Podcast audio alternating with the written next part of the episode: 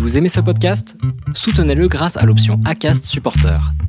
C'est vous qui choisissez combien vous donnez et à quelle fréquence. Cliquez simplement sur le lien dans la description du podcast pour le soutenir dès à présent. Bonsoir à toutes et à tous, soyez les bienvenus pour un nouveau Racing Café. Désolé, mais je vois que le chat va partir à la concurrence tout de suite. Moi, je fonce à un moment donné. Faut être rapide, tu vois, précis. Merci d'être avec nous ce soir, bien évidemment, pour ce Racing Café. Aujourd'hui, on a un joli programme et c'est parti. Merci.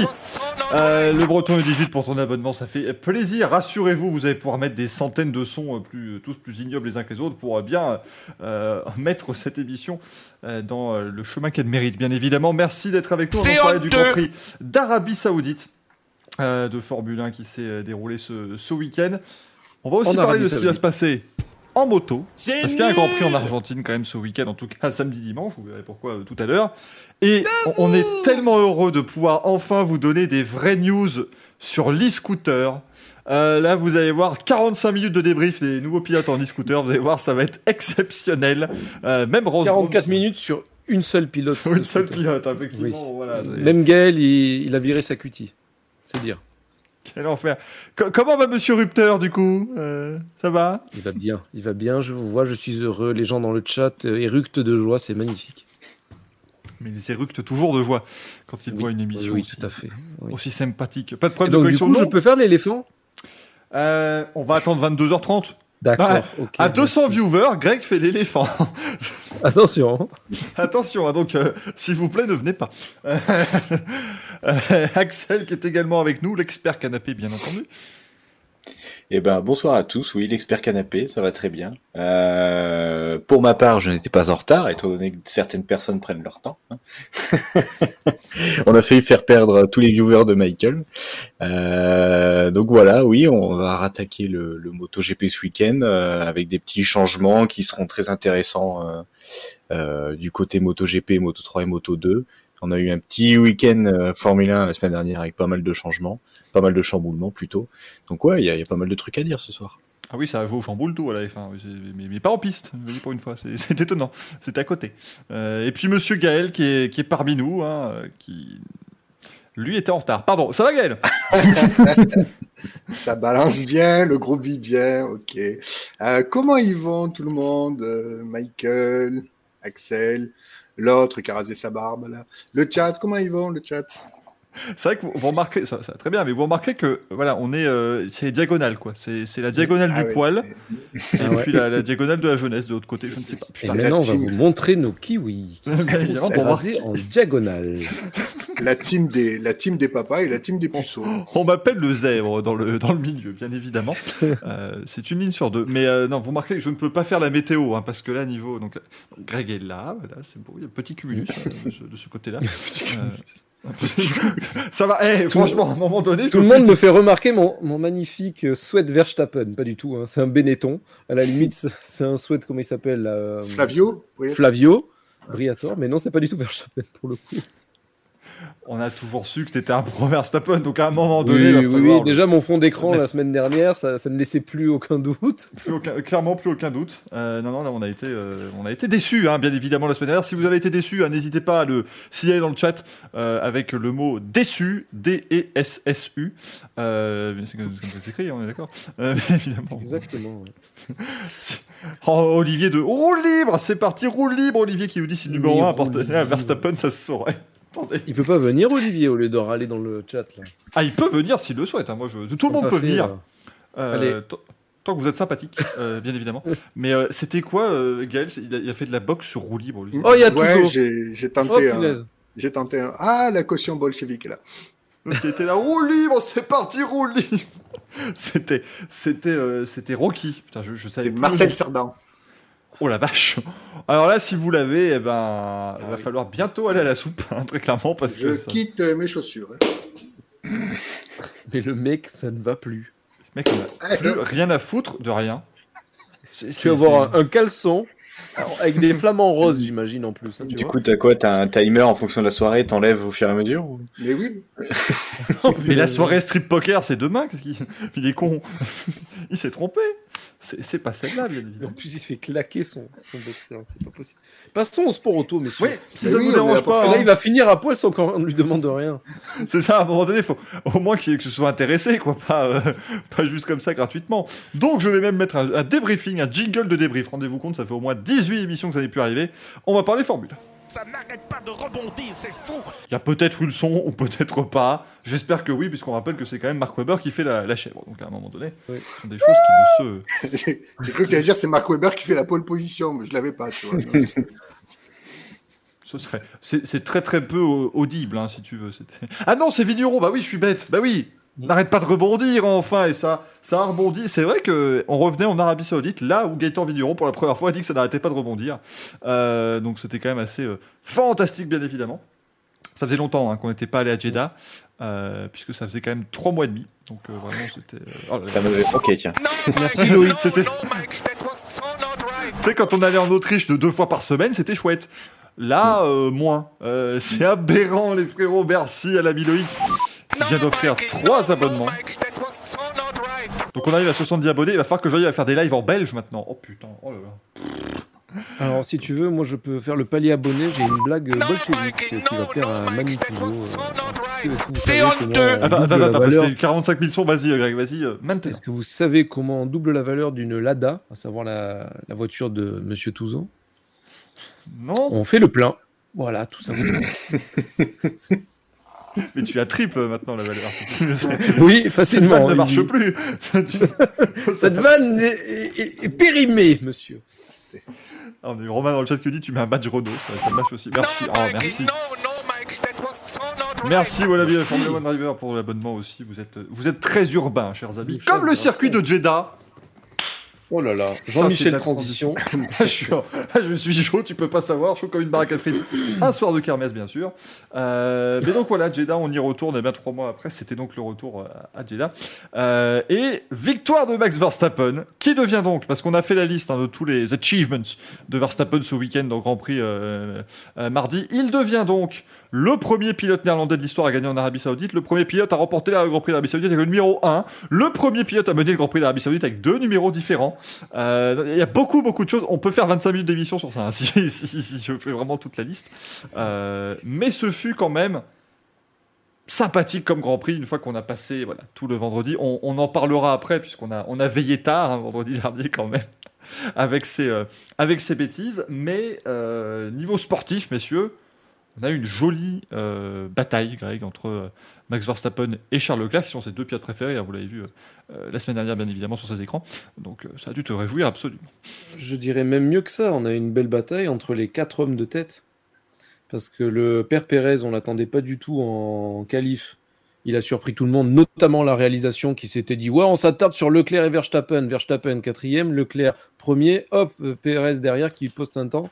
Il est 1er. Ah !» D'accord. Le mec, après 11 ans de F1, il fait enfin sa pole.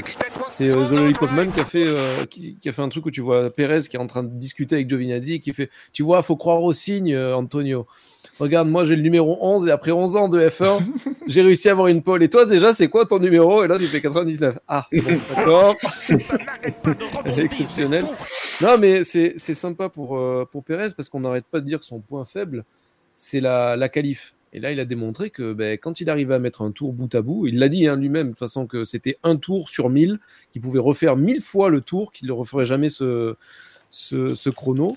Et ça, c'est exceptionnel. En plus de ça, il a bien assuré, je ne sais pas ce que vous avez pensé au démarrage, une vraie fusée, le mec. C'est Leclerc qui s'est plus merdé, qui a bloqué Sainz. Verstappen en a profité. Ça, c'est... Oula, il y a un changement. On a eu Sorbitz, hein, je suis désolé, merci pour ton 18. Mais voilà, c'est la folie. C'est le vomito du samedi soir. Putain, il est en pole position, Gaël. Vas-y, Greg. Et après, donc ça s'est bien déroulé. Il y a eu cette fameuse safety car où lui s'était arrêté avant. Donc en gros, il s'est fait dépouiller parce que les voitures derrière ont profité de ça pour s'arrêter gratuitement. Et après, donc il a fait la course avec Sainz, plutôt pas mal, je trouve. Le rythme était bon. Et après, on a eu Leclerc et Verstappen. Bon, bah là, du coup, un peu la même chose. Leclerc qui se fait dépouiller par la VSC, puis par le drapeau jaune, je trouve. Je trouve que le drapeau jaune a été même. Enfin, la VSC, il a été relâché en piste. Il avait les pneus froids, ce qui est normal dans un sens, parce que la Ferrari dégrade moins. Si elle dégrade moins, elle chauffe moins vite les pneus. Verstappen, elle dégrade plus, donc elle chauffe plus vite les pneus. Donc il peut être plus efficace plus vite. En plus de ça, quand tu vois le delta de Vmax entre justement Max et Charles, tu te dis que ouais, le père Leclerc, à part dans le secteur 1 où il y a du sinueux, il avait plutôt intérêt à se creuser une avance confortable. Et justement, j'en viens au drapeau jaune. Le drapeau jaune, il était en train de rattraper Leclerc. À cause de ce drapeau jaune, il doit ralentir. Il ne reste plus qu'un tour au final. Et bah, du coup, il n'arrive pas à refaire son retard. Et on a le final qu'on connaît. Mais un final agréable. J'ai trouvé un beau duel. C'était sympa. C'était propre. C'était cool. On est qu'au début de la saison. Et oui, bah il faut pas oublier évidemment que ça n'est que le deuxième Grand Prix. On en a eu deux bons. Donc c'est un bon début déjà. Sur deux courses, on a deux qui sont bonnes. On peut pas s'en plaindre. Merci. Merci Max Pellièvre pour l'abonnement. Vous êtes beaucoup trop à vous abonner. Continuez. Non, mais arrêtez de vous abonner. Après, on va devoir dire des choses intéressantes. Merde. Ouais. C'est Greg ou Bertrand Latour en haut à droite. Dans le contexte d'Adjia. Je ne sais pas qui est Bertrand Latour. C'est... Je l'ai, hein, mais mais si, mais tu connais, mais enfin évidemment, tu sais évidemment qui c'est. C'est un journaliste c'est le journaliste de la chaîne L'Équipe, enfin. Je ne savais pas, je ne regarde pas L'Équipe. Moi non plus, je l'ai désolé. Pas. Et maintenant que je vois sa photo, et ça, il y a quelque chose. Bertrand Latour, c'est un mélange de toi et Charles Leclerc. C'est perturbant. Michael, peux-tu enlever tes lunettes, s'il te plaît ? Je veux l'instant Christophe Willem. Oh putain, c'est exceptionnel. Marquez qu'on ne m'a jamais vu dans la même pièce. Oui, avec Denis Briand non plus d'ailleurs, mais c'est pas pour autant que... Oui, mais ça c'est pour d'autres raisons, bien évidemment. Quelle tristesse ça quand même, c'est vrai qu'un jour ça arrive. Petite photo avec Denis Briand comme ça, c'est une insulte pour Greg et Charles Leclerc. Je suis très content du coup, c'est formidable. Greg, on dirait un DJ de la Côte d'Azur. Ou un jeune forain au choix. Jeune forêt. Donc allez-y, hein, c'est le moment. Encore une fois. Allez, c'est parti. Encore une fois, on salue toutes les personnes qui nous écoutent en podcast, hein, bien évidemment, et qui là sont vraiment à fond dans ce moment sosie, en notre sosie. Donc c'était Christophe William Sorel. Bah, j'allais te passer la parole, Gaël, mais je vais plutôt la passer à Axel. Lui est resté bien sagement dans son coin et qu'il n'a pas jugé bon d'interférer. Non, franchement, le Grand Prix de Formule 1, c'est un peu un Grand Prix de la satisfaction. Je m'explique, parce qu'on a eu... On a eu une belle bataille de vent comme sur le premier Grand Prix de la saison, donc c'est très intéressant pour le spectacle déjà, pour voir un beau Grand Prix comme ça où on se fait pas chier. Satisfaction pour Pérez et Sainz qui confirment quand même. Pérez, la Red Bull finalement, elle a toujours été typée pour Verstappen, mais il l'avait déjà montré l'an dernier, mais cette année en plus, Pérez, il sait aussi rouler cette Red Bull qui est typée, qui est vraiment faite pour Verstappen, donc il s'est quand même un roulé en ayant fait une pole, et là, même en finissant quatrième avec une erreur, avec le hasard de Latifi, donc s'il n'y a pas eu ce hasard, il pouvait chercher une bataille avec les deux en course, ça aurait pu être vraiment sympa. Sainz qui marque des gros points déjà pour Ferrari, pour le constructeur, parce qu'ils ont déjà fait une petite marge d'avance hein, quand même, avec 40 points sur Mercedes. Russell qui pour moi confirme par rapport à Hamilton sur cette Mercedes. Alpine qui fait quand même du bon boulot, c'est dommage avec l'abandon d'Alonso. Ça suit en fait, c'est ça qui est intéressant parce qu'Alpine, au niveau des points, ils peuvent chercher sur la 4e place, donc il y a des choses intéressantes à retenir chez Alpine. Norris qui fait une bonne course, donc je sais pas du tout sur quoi ils ont travaillé pour être, on va dire, pour que Norris soit aussi haut par rapport au premier Grand Prix de la saison. Magnussen, impressionnant. Honnêtement, de voir une as comme ça, c'est une as battre avec Hamilton, ça fait bizarre, c'est vrai. On a l'habitude de l'avoir pour se faire dépasser au drapeau bleu, hein. Donc là, c'est vrai que c'est sympa. Hülkenberg qui pour moi fait quand même une bonne course, hein.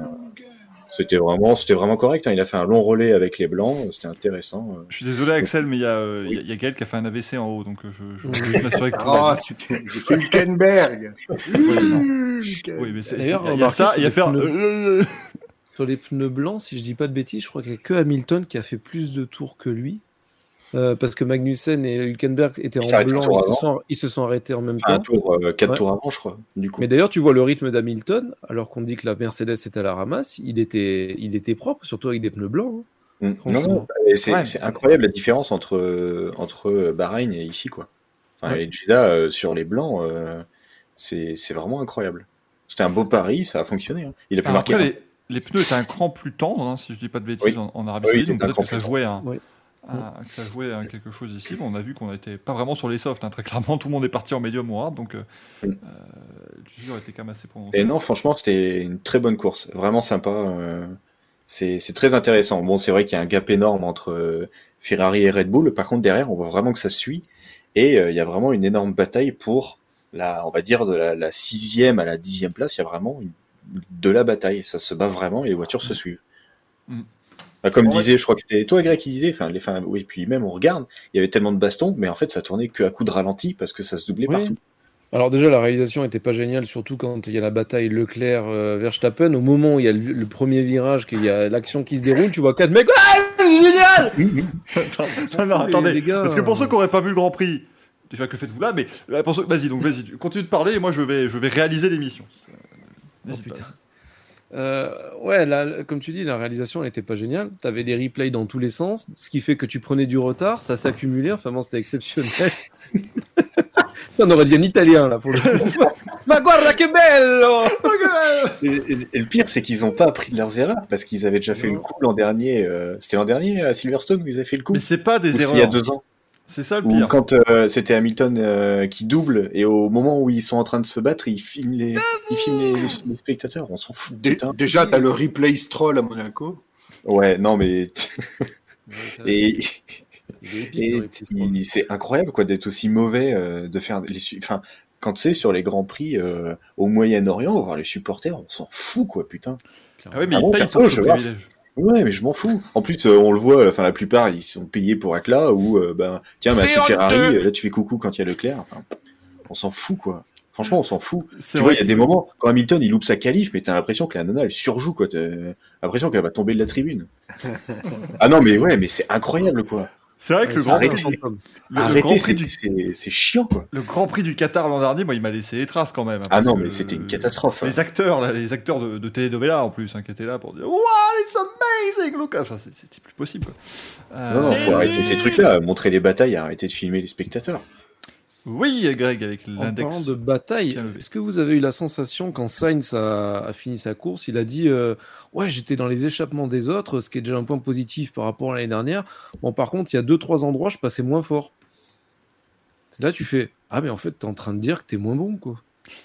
Sainz, malheureusement, c'est le premier enseignement des 2 premiers Grands Prix. Hein, il en reste 21, donc il reste une saison. Mais c'est clairement, il est un... Il y a un cran en dessous. Hein.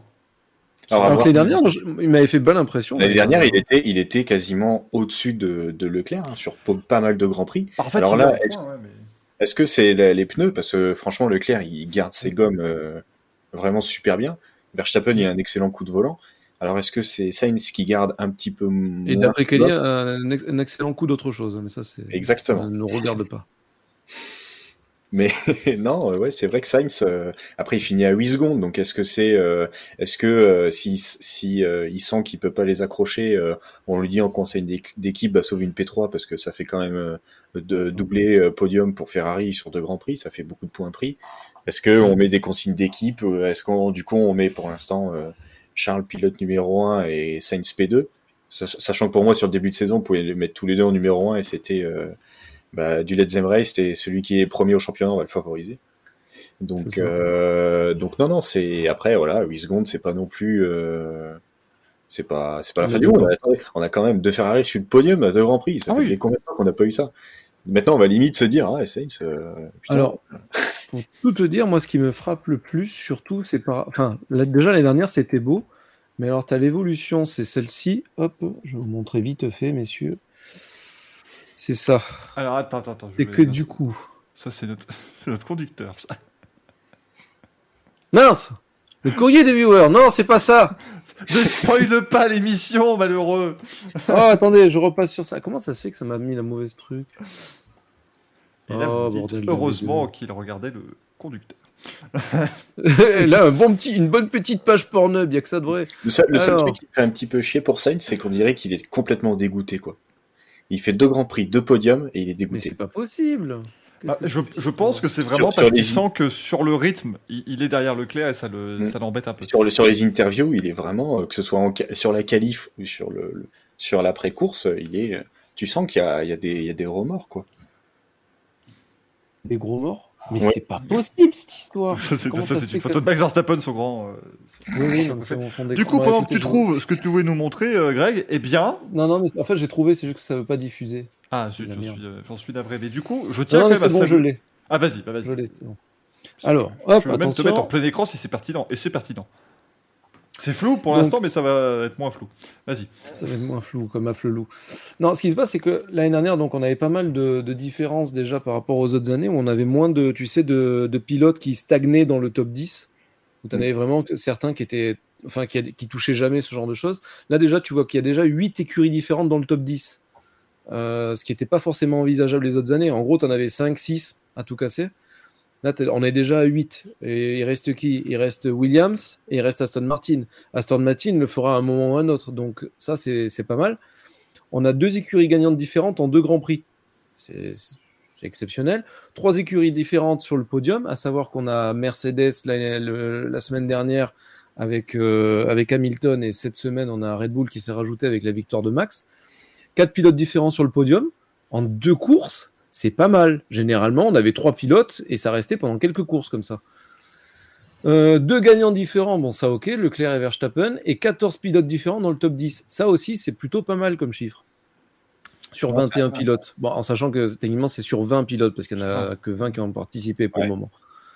Après, il faut juste compter, en gros, pour moi, ce week-end, les abandons de Bottas et d'Alonso pour casse-moteur, mais sinon, c'est... T'as aussi Tsunoda qui n'était pas là. Ça aide aussi, mais bon, dans l'absolu, c'est plutôt pas mal. Et même là, tu regardes un peu le panaché de couleurs, tu vois vraiment qu'il n'y a pas qu'une seule... Enfin, oui, tu as forcément les 2 écuries qui sont en front, sauf à Bahreïn, à cause de l'abandon, parce que sinon, on aurait eu quasiment la même configuration. Mais je trouve que, c'est plutôt excitant, ça s'annonce bien comme saison. Ça, c'est cool. À noter quand même que on a deux équipes qui se battent, ce qui est quand même une bonne nouvelle, parce qu'on aurait pu aussi avoir une équipe qui domine après le changement de règlement. Bien sûr. On salue la caution belge qui vient de nous rejoindre. Je pense même 3 d'ici peu. Attends, Greg, parce qu'il faut que je l'introduise correctement. Oui. Qui ? On me dit ça régulièrement, mais... roue libre, c'est parti, roue libre, Olivier. Ce soir, on parle de missiles. Salut Michael, salut à tous. Oui, dans ce bilan roue libre, on va parler de missiles, mais je ne veux pas interrompre Greg. Vas-y, mon grand. Non, c'est bon, maintenant je vais te montrer mon obus. Alors. Il parle de ses boules de pétanque, bien évidemment. Ces boules au but, bien évidemment. Bien sûr. Je disais quoi comme Kagan, une fois de plus. Tu parlais des top 10. Oui, non, mais on va dire que c'est encourageant pour la saison, ça c'est évident. Et je pense même que Mercedes, d'ici peu, va trouver une solution. Là, déjà, ils ont dit qu'ils la petite semaine là, de respiration, ont-ils dit, était pas mal parce que ça allait leur permettre d'évaluer pourquoi la voiture marsouinait et compagnie. En Australie, ils arrivent déjà avec un autre aileron, à savoir que Bahreïn, la piste rebondit pas mal. Il y a beaucoup de bosses, etc. Donc ils se sont dit, bon, le marsouinage est peut-être dû aussi à ça. La piste n'est pas lisse, donc bon, ça peut ne pas aider. Là, à Jeddah, la piste, c'est une piste de billard, enfin une table de billard. Et le truc, c'est qu'ils avaient un aileron qui était plus fin, donc qui était censé donner moins d'appui, mais la voiture a rebondi quand même. Donc, ils n'ont pas trop compris la situation, mais ils avaient un meilleur équilibre. Ce qui fait que là, je pense qu'avec le nouvel aileron arrière qui vont amener plus 2-3 petits éléments à droite à gauche, on peut déjà avoir une belle amélioration en Australie. Et en Australie, on a un nouveau circuit, des nouvelles parties qui sont redessinées, donc ça peut évoluer. Gaël me disait d'ailleurs que rien du tout, en fait, c'était juste pour lui passer la main. Mais tu vois, il ne saisit pas la balle au bon. C'est ça, moi, qui non, Excusez-moi, je parle en Fabrice Lucchini. Par contre, les boules, il n'y a aucun souci. Je parle en Fabrice Lucchini. C'est hallucinant de voir Gaël ne pas saisir. C'était pas saisir les boules. Tu m'as pas vu dans mes meilleurs jours. Je comprends mieux pourquoi il ne les saisit pas, des fois, finalement. Je tiens à préciser dans le chat, c'est Monsieur Libre, de Monsieur Roux Libre. Parce que Roux, c'est... Libre, tout à fait libre. C'est Damien, on l'a... mais arrêtez un peu, vous. C'est terrible ce qui se passe sur ton écran, Greg. Ah, mais ça m'énerve, c'est scandaleux. Donc, du coup, pour faire un petit bilan. Gaël, t'as quelque chose à dire ? Oui, déjà, premièrement, Petit enseignement après deux courses, c'est vrai que c'est seulement deux courses, mais déjà félicitons la FIA et la FOM de nous avoir proposé le spectacle qu'ils nous avaient prédit, c'est-à-dire des courses où les pilotes allaient pouvoir se suivre et potentiellement se doubler. Donc c'est exactement ce qu'on a vu. Il faudra qu'on réaffine peut-être ce bilan et ce jugement après quelques autres circuits un peu plus classiques et voilà. Mais pour l'instant, voilà, franchement, ça a de la gueule. Et surtout, ce qui est intéressant, c'est quand on a vu les duels, par exemple, Leclerc-Verstappen, on voit qu'il y a une tentative, le pilote se rate ou se ravise, se retrouve à nouveau à 1 seconde 2, 1 seconde 3, même Verstappen a entamé un tour jusqu'à 1 seconde 5 de retard sur la ligne d'arrivée, et pourtant, au 27e virage, il était en train d'essayer de doubler à nouveau Leclerc. Donc, en 2021, on ne pouvait pas avoir des dépassements avec un pilote qui comptait déjà 1 seconde 5 de retard sur un pilote. C'était pas possible l'an dernier. Là, cette année... Est-ce qu'on parle du gain de Verstappen en VSC ? C'est arrivé quand même. Moi, je suis désolé, mais on parle beaucoup de 2021, mais... les deux, ils se sont percutés 15 fois parce qu'ils pouvaient se battre quand même. Hein, donc, c'était pas... Oui, non, mais ils étaient... parce qu'ils ont tenté... parce que ça a été, entre guillemets, sous certaines circonstances. Par exemple, le départ à Silverstone, les deux en pneus très frais, évidemment, ça fait la blague.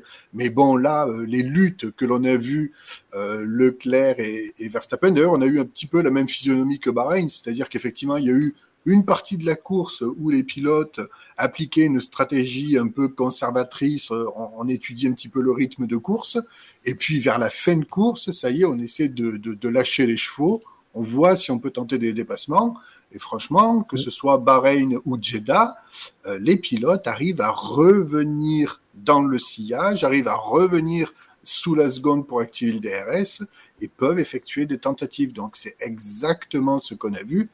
Et même pour aller plus loin, ce qui est aussi très intéressant de voir, à Bahreïn comme à Jeddah, c'est que sur les virages lents, sur les phases de freinage, on voit des pilotes qui n'ont pas encore la totale maîtrise du comportement des monoplaces, ce qui peut déboucher sur des petites erreurs d'appréciation, des blocages de roues. Des cordes qui sont ratées. Donc, ça aussi, ça fait partie, entre guillemets, du pilotage, que le pilote soit maître de sa monoplace, et par ricochet, ça contribue au spectacle aussi. Faire des ricochets, pardon. Mais c'était très intéressant, mais je suis un grand mélomane. Oui, Greg Tu parles de Jeddah depuis tout à l'heure, c'est la nana de Will Smith, non ? Oui, bien sûr. Jeddah Corniche Smith, non ? Pardon, on l'a foutu. Chris Rock. Michael Rock. Mike. Je les vois déjà arriver, les Photoshop dégueulasses, et ça va être un problème. Ouais, s'il se prend des baffes, c'est plutôt Mikey Rock. Hein, oh là, elle est validée, celle-là. Elle est validée, monsieur Libre. Je tiens, avant de te donner la parole, Olivier, quand même, à saluer un truc qu'on a failli ne pas saluer dans Grand Prix mardi et qu'on est en train de passer sous silence. C'est la première victoire de Bibit en Formule 1. Donc à un moment donné, il aura fallu simplement attendre la deuxième course. Quand même fantastique pour enfin voir Bibit au sommet. J'en profite pour faire un petit bonjour à monsieur Formula, je pense, qui est dans le chat. Tim. Et évidemment, en plus de Tim, à Mick, monsieur Blabla, puisque eux sont sponsorisés par Keket. Hein, c'est... Oui, parfaitement. Voilà. Évidemment, c'est encore mieux. Alors, quand on dit Tim, on ne fait pas là une référence à Love Story 2, bien évidemment. Hein. On parle de l'ami Tim dans le chat. Si vous l'avez... Comment, Greg ? J'ai pas du tout la ref. Non, mais c'était qu'il faisait... J'étais né, important.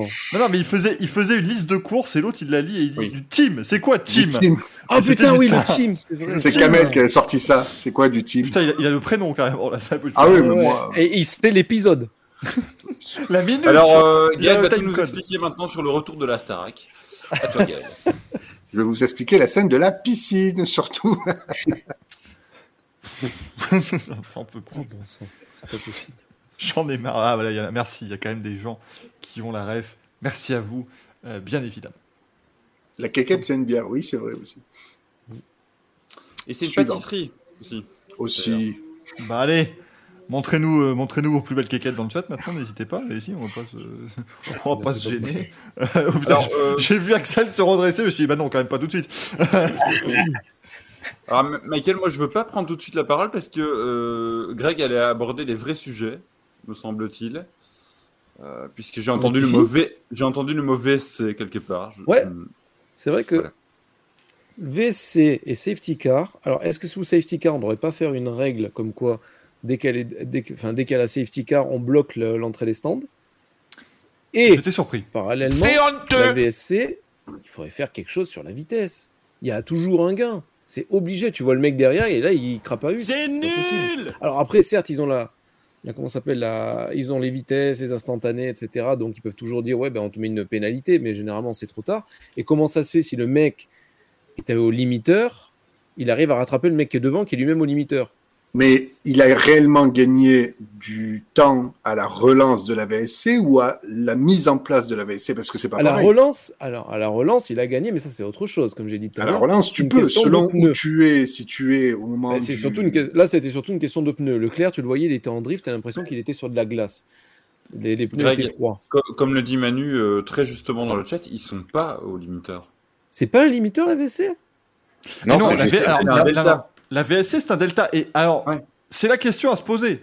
Parce qu'en fait, ce que tu soulèves là, Greg, pour moi, est un point intéressant. Attention, quand c'est au limiteur, c'est un code 60, comme ce qui est appliqué dans les courses de GT organisées notamment par Creventic. Et ensuite, au moment, quand tu as une classique, j'étais persuadé que sous VSC, en gros, ils appuient sur un bouton et ça les mettait à une vitesse. Et non, ils ont un delta. Ils ont un delta à respecter. Et je trouve ça super intéressant. Parce qu'au moins, ça te met. Ah, moi, je suis désolé, ça met un petit côté stratège, quoi. Michael, mais ça induit malheureusement aussi, ça engendre plutôt un côté parfois un peu pas hyper sportif, parce qu'il n'y a rien à faire. La VSC, elle s'efface jamais évidemment au même endroit où elle a démarré, que l'endroit où elle a démarré, et donc forcément, sportivement, on peut remettre en cause le delta. On nous met un pourquoi ne pas mettre un série 50 qui monte, pourquoi pas mettre un limiteur de vitesse pendant la VSC. Ben alors le problème en fait, c'est que merci Loïc d'offrir un abonnement à Manu Touzeau. Mais arrête Manu, tu es un scandale vivant. Visiblement certaines personnes, voilà, font cette émission pour être abonnés. Ils ne payent même plus leur droit d'entrée, c'est quand même formidable. Et merci pour l'abonnement que t'offre à Monsieur Bulix. Mais attends, moi t'as le droit de cuissage sur moi, s'il te plaît. Non, mais évidemment, mais ça fait partie du droit d'entrée. Moi, sur Manu, j'avais rien. Oui, je fais ce que je peux. Mais le problème du limiteur, t'as 350 km/h en bout de ligne droite, on te dit VSC, tu peux pas appuyer directement sur le limiteur, c'est idiot. Mais coup, si tu dis le bouton VSC, l'affichage VSC se met sur l'écran, on est d'accord.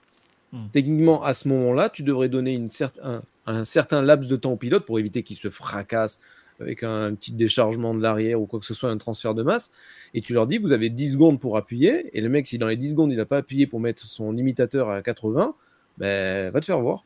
Ouais, mais tu te ferais avoir de la même façon, puisque si tu sors d'une épingle par exemple et qu'on te dit VSC, bah tu es directement à la vitesse limite, alors que si l'autre est en ligne droite, bah il a largement le temps de décélérer. Il va attendre 10 secondes et au bout des 10 secondes, il va l'enclencher. Voilà, donc c'est... Alors après, rien n'empêche le mec qui sort de l'épingle. Crois-moi que si t'as 10 secondes pour l'enclencher, tout le monde attend les 10 secondes.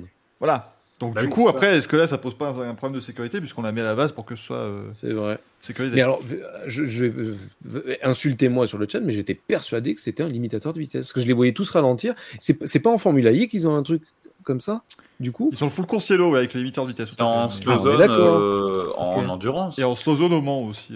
Ok. Bon, bah écoutez. En VSC, ils doivent réduire de 30% leur vitesse, c'est ça ?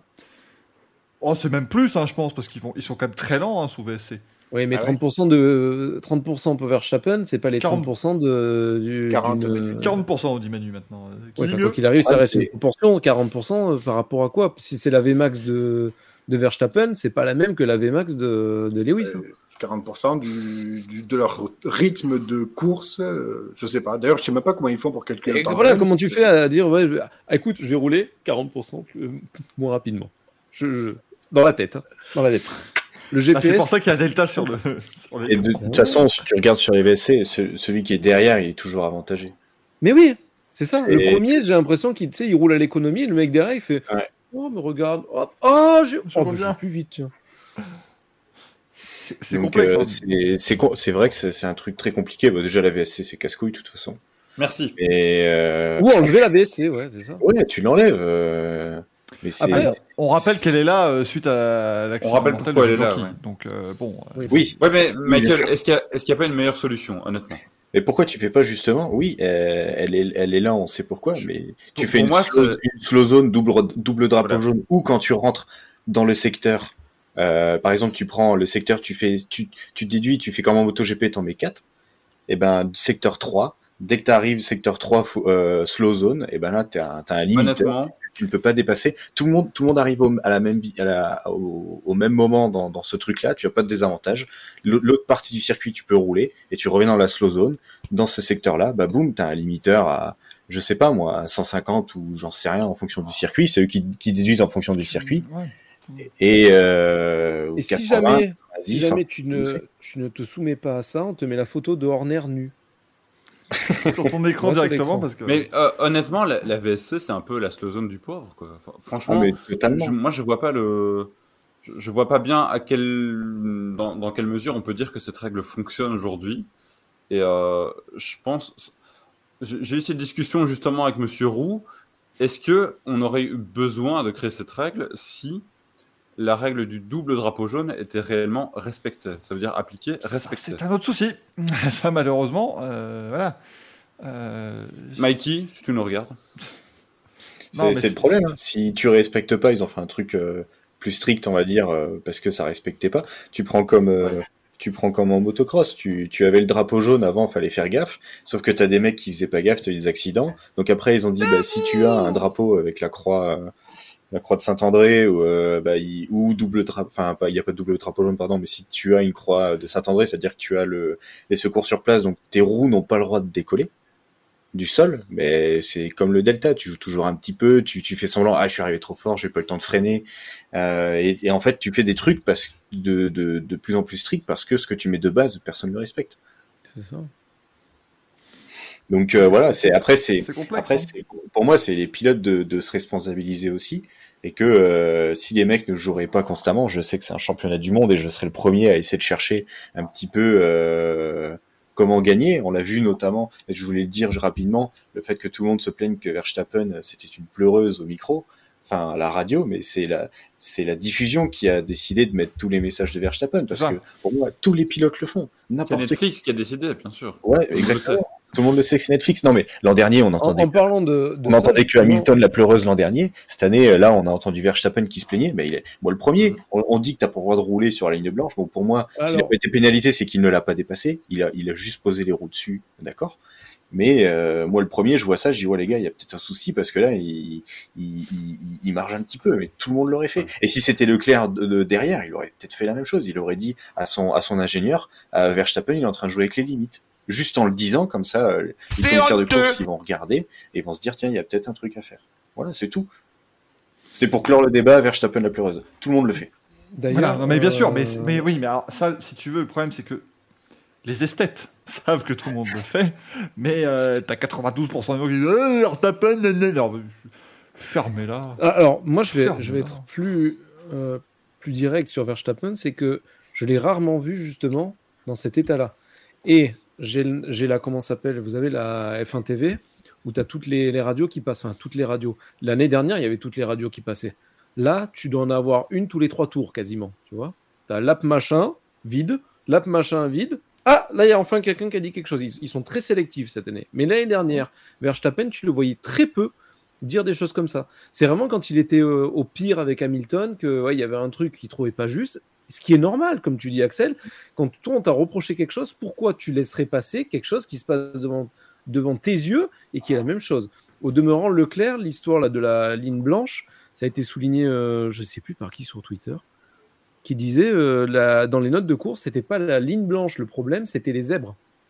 Il n'a pas traversé les zèbres. Donc, je suis désolé, mais l'histoire de la ligne blanche, c'est un... Bon, on va me taxer de... Hein, mais... C'est une méconnaissance de la part de Verstappen, hein, côté règlement, parce que. Ben oui, c'est ça. À mon avis, il n'était pas au courant. Ben, c'était un peu comme Hamilton à l'époque qui avait essayé les départs arrêtés à un endroit où il fallait pas et qui s'était pris manger un truc. Moi. Après, bon, il a demandé à son ingé qui est censé les connaître sur le bout des doigts, qui lui fait ouais, vas-y, open bar, vas-y, fais des... tu fais des burns, des drifts, tu fais tout ce que tu veux, mon gars. Tu fais Tokyo Drift 2. Non, mais par contre, excusez-moi, mais personne n'en parle. Enfin, on met des zèbres sur un circuit de Formule 1 maintenant. Ça ne choque que moi. Oui. Et la alors que normalement, c'est le club de foot de Charleroi, ouais, je suis d'accord. En plus, merde, voilà, les Carolos, ils font quoi maintenant ? Bah, non, c'est vraiment, à un moment donné, s'il vous plaît, remettez les vrais sujets sur la table. Mince. Ah, t'appelles ça comme ça, toi ? De quoi ? Les vrais sujets ? Je ne savais pas. Chérie, viens lécher les vrais sujets. J'en ai marre, mais j'en ai marre. Oui, je sais. Ça me rappelle du cas d'Olivier qui avait fait à peu près la même vanne. Connerie. Qui était terrible. Il fait le paquet sur la table. Comme dirait Manu dans le chat tout à l'heure, si Leclerc avait gagné, on n'aurait pas eu ce débat. Oui. Oui, oui, bah à un moment donné aussi, bah voilà, si la F1 était chiante, on ferait pas d'émission. Donc voilà, donc, je suis bien content que ce soit fun et qu'en plus, bah, voilà, on ait la possibilité d'avoir ces débats grâce à l'histoire de Verstappen. Bon, évidemment, on a parlé de ligne blanche, donc le nom de Franck Montagny est sorti dans le chat, bien entendu, hein, parce que c'est déplorable. C'est déplorable. C'est absolument terrible. Nitram qui me dit l'enquête de la FIA révèle que c'est Alési qui a attaqué Aramco. Et pas les outils, bah oui, bah on a ça. C'est une blague. Dès vendredi, on s'en est donné à cœur voix. Qu'est-ce que je... Et d'ailleurs, vous vous souvenez tous quel est le fruit préféré de Jean Alesi ? La grenade. La grenade, oui. Voilà, merci beaucoup. C'est pas tant que ça, la dernière émission. Hein. Rendez-vous la semaine prochaine pour la même vanne, parce qu'on les aime bien. Oui. Je vais la ressortir. Hein. Comme une répétition, on l'aime beaucoup. Donc, c'est totalement validé. En parlant de grenades, c'est quoi ces moteurs tout pourris qui explosent toutes les 5 minutes chez AlphaTauri là ? C'est quoi le problème là, chez eux ? Bah, c'était pas le moteur, hein, Tsunoda. Ouais, mais enfin, les moteurs, c'est... Et ce qui a explosé dans la voiture de Gasly, c'était pas le moteur non plus. Hein. C'est son bide. C'est quoi tous ces problèmes de fiabilité chez eux ? Bah, ils ont dû figer les moteurs pour quelques années. Jusqu'en 2025-2026, donc du coup ils ont introduit des trucs en disant bon bah écoutez, vu qu'on va le figer, max patate, hein. C'est un peu ce qu'a expliqué Laurent Rossi d'Alpine où il a dit on préfère introduire un moteur qui a du gros potentiel et peut travailler petit à petit sur la fiabilité plutôt que lâcher un truc qui est un moteur de Dacia et qu'on pourra pas gagner en performance dessus. C'est plus simple de gagner en fiabilité que gagner en performance parce que gagner en fiabilité, s'il est performant, tu mets une carto un peu moins agressive, il va être fiable. Alors que s'il est fiable, mais qu'il est limité, bah, tu ne pourras pas gagner en performance. Mais c'est spécial quand même, hein. Putain.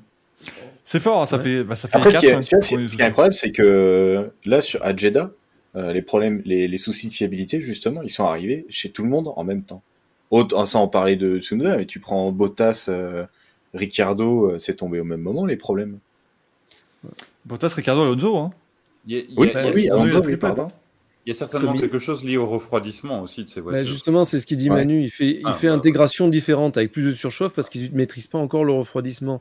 Et quand tu vois que Ferrari, pour le moment, n'a pas de problème et qu'à côté, tu as Alfa Romeo qui a un souci, tu es en droit de te poser... Enfin, je ne sais même pas pourquoi il a abandonné d'ailleurs le père Bottas. Mais admettons que ce soit pour le moteur, tu pourrais te dire un moteur équivalent, c'est la conception elle-même de la voiture et donc du refroidissement qui fait qu'il y a un souci.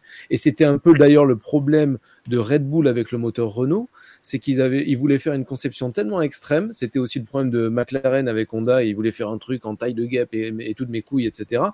Qu'au final, tu n'avais pas de place pour le refroidissement. Alors que McLaren, par exemple, l'année dernière, quand ils sont passés au moteur Mercedes, Mercedes les a beaucoup aidés et ils n'ont pas eu de soucis. Alors que s'ils avaient fait une intégration pompe-élope, je pense qu'on aurait vu du moteur exploser. À vouloir partir dans un concept à tout prix, etc. Et Renault, d'ailleurs, à l'époque, le disait que Red Bull, ouais, ils sont bien gentils. Déjà, ils n'utilisent pas la même huile et en plus de ça, l'intégration n'est pas la même. Donc, ça aide pas, quoi. Non, c'est pas simple. Hein. Effectivement, là, sur les abandons, la surchauffe pour Bottas, moteur pour Alonso, embrayage pour Ricciardo, transmission pour Tsunoda. Et puis accident pour les Williams, mais ça, on pourra revenir dessus. Mais Williams, c'est catastrophique. Hein. Ah, c'est con parce qu'elle est belle et je trouve le concept magnifique. J'attendais vraiment mieux des pilotes quand même. Hein. Oh. Sérieusement, les pilotes. Franchement, tu prends Latifi l'an dernier, et c'était pas non plus. C'est pas un pilote talentueux, c'est pas une pépite. Où il faut, t'as des pilotes, c'est comme en MotoGP, il leur faut 2-3 ans d'adaptation pour commencer à faire des choses correctes. L'an dernier, ça fait 20 ans là qu'il est là, de toute façon, c'est un pilote payant, d'accord, mais bon, c'est pas non plus. Non, il est pas ridicule. Il est pas ridicule. Franchement, quand tu regardes Stroll, oui, ok, il a eu des podiums, mais putain, qu'est-ce qu'il fout là ? Excuse-moi, mais qu'est-ce qu'il fout ? Latifi fait pareil. Ouais. Puis il arrêtait. Je rentre en dépression à chaque fois qu'il se crache, ce bon. Je rejoins Manu sur Albon. Albon, il est pas ridicule cette année. Je trouve qu'il est plutôt pas mal. Il est en train de se remettre dans le bain. Il est pas toujours pas agressif comme garçon, mais en pilotage ça va. Et là, même, je sais pas si vous avez vu la palette de comment il s'appelle le pilote payant Palmer.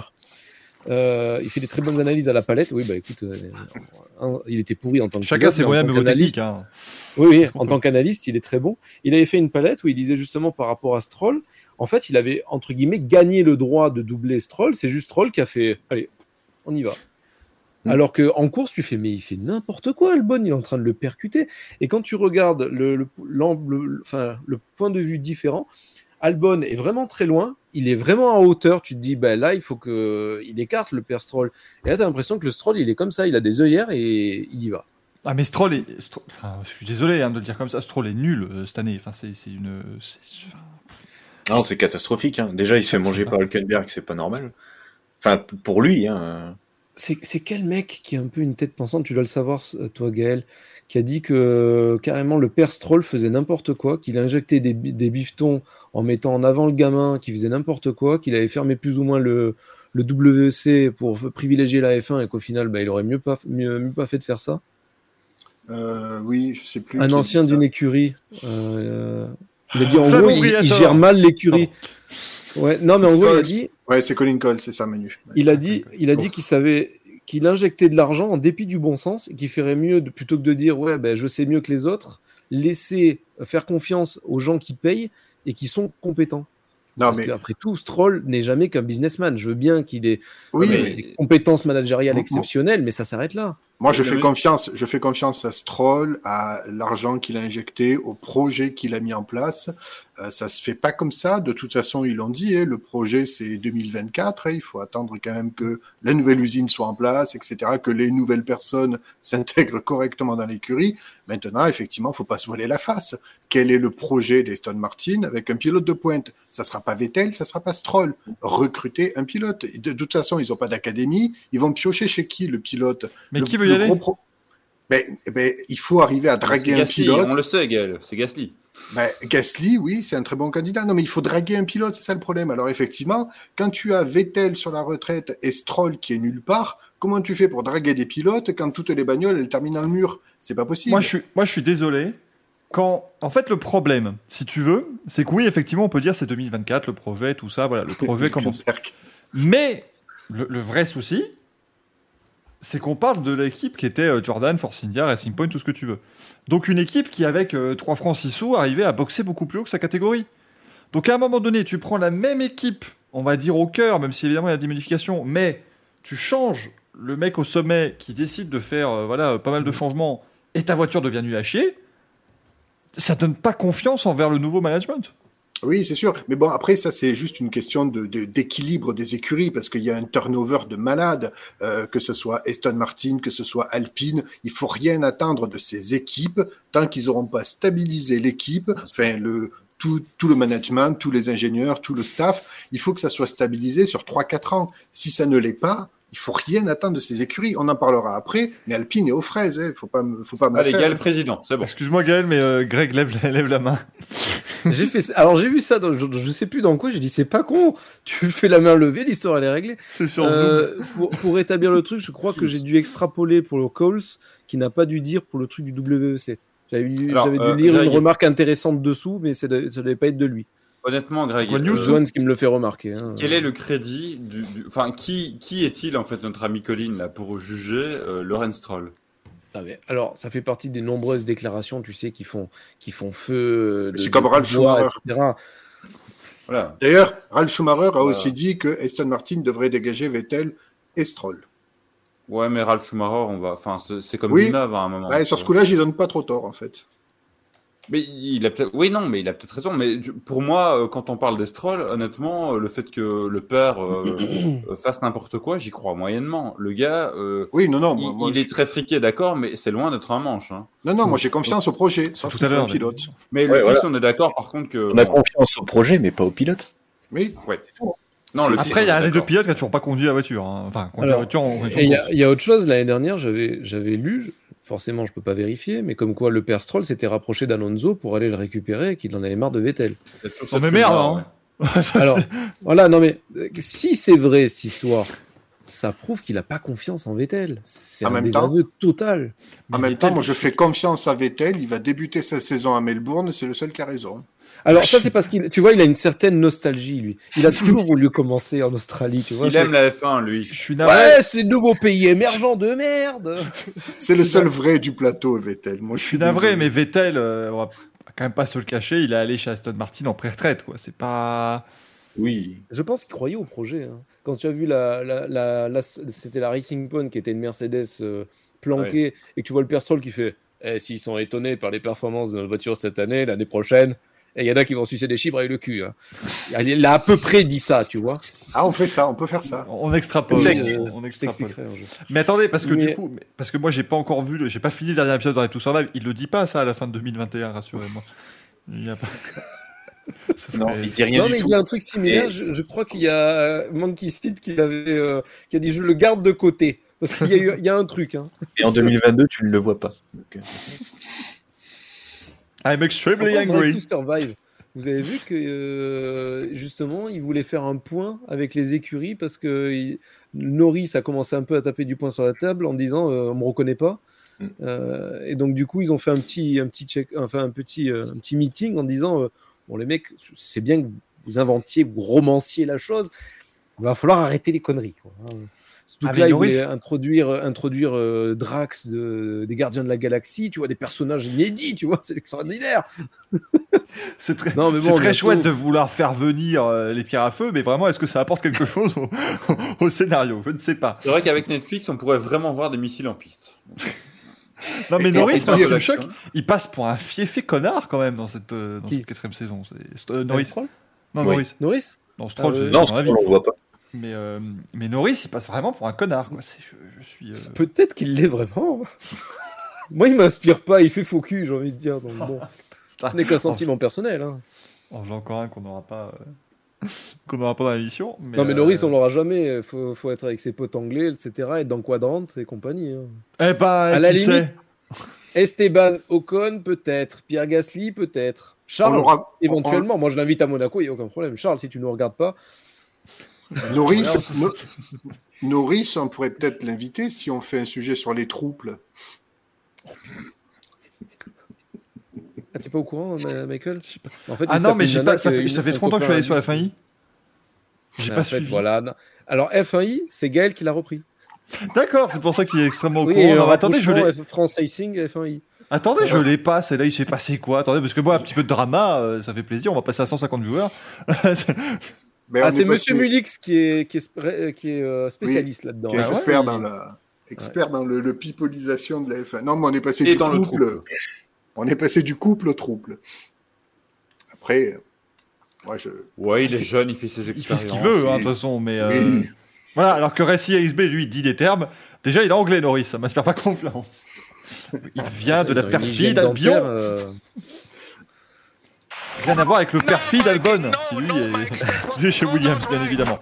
Merci à SIXB pour ton abonnement, ça fait plaisir. On se rapproche. Ah non, on se rapproche des 75. Non, parce qu'à 75, je rappelle que j'arrête d'être beauf. Donc ça va quand même donner à cette émission beaucoup moins de sel. Je suis le seul à devoir arrêter, rassurez-vous, ne vous en faites pas. Ah, ça va. Mais vous... Je vois dans le chat son nom popé, à défaut de prendre du poppers, Gaël. Russell. Il a fait un bon week-end. Hamilton était dans les choux. Parlons des vrais. Qui a fait un bon week-end chez Mercedes.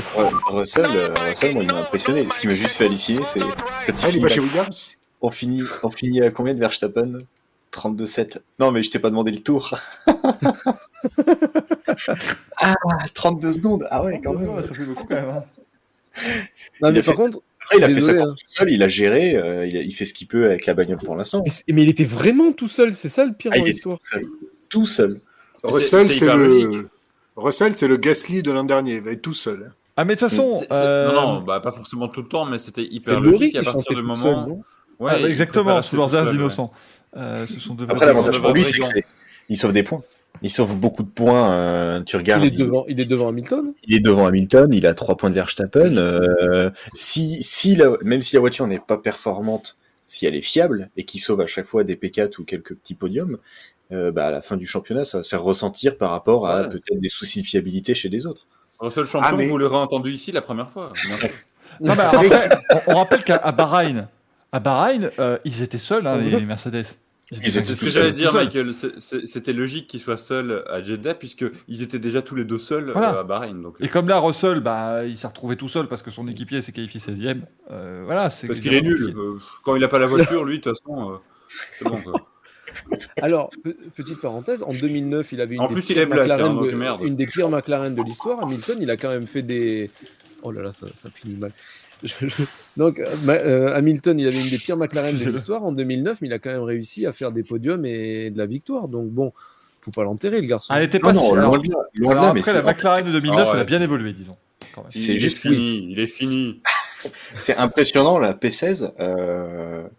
C'est impressionnant. Tu sens que sur ce week-end-là, alors soit il était troublé par les feux de vendredi.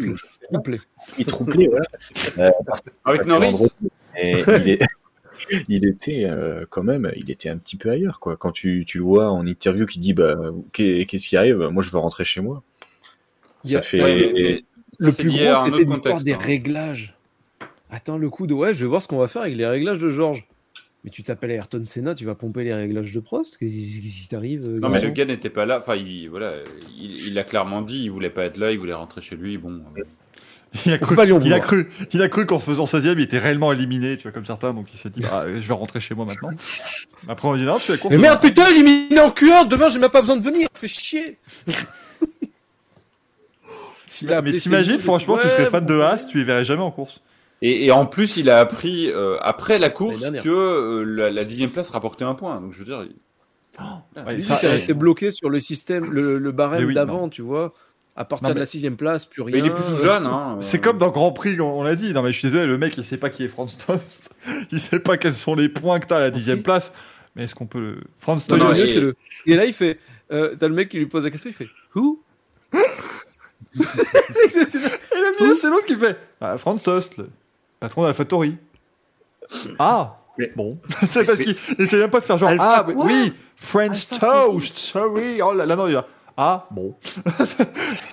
Le battage de couilles. Par contre, le point de la 10e place, c'est un troll, vraiment, je pense. Je sais pas, mais alors, comme le dit Calvestitus, tu sais. Comme le dit Calvestitus, effectivement, si on lui avait parlé de David Debrevio, j'aurais pu comprendre son qui. Là, j'aurais compris.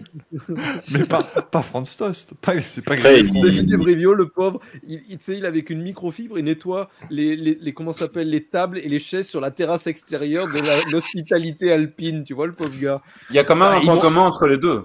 Putain, je comprends pas, il m'avait promis une place en or, je comprenais pas que c'était ça. Merde, fais chier. Entre Brevio et Tost, sincèrement, il y a un gros point commun, c'est que aucun des deux n'a jamais décidé de rien. Donc, oui, voilà. Exactement. En France Tost, quand il colle une tatane à Scott Speed, il le décide. Quand il dit, t'as abandonné, connard! Et il l'a pas vu dire, tu vois. Il n'est pas très démonstratif, mais je pense qu'en derrière, ça doit chier. Autant tu vois, Jos Capito, c'est le cliché du mec sympa et tout le temps, autant Franz Tost, tu sens quand même que derrière, c'est une rigidité possible. En tant que quand il rigole, il y a... Ouais, je sais pas, moi, il doit pas pleuvoir dans le nord, ou un truc comme ça. Il faut une fête dans son village. En tant que Allez, Tost... portons un toast.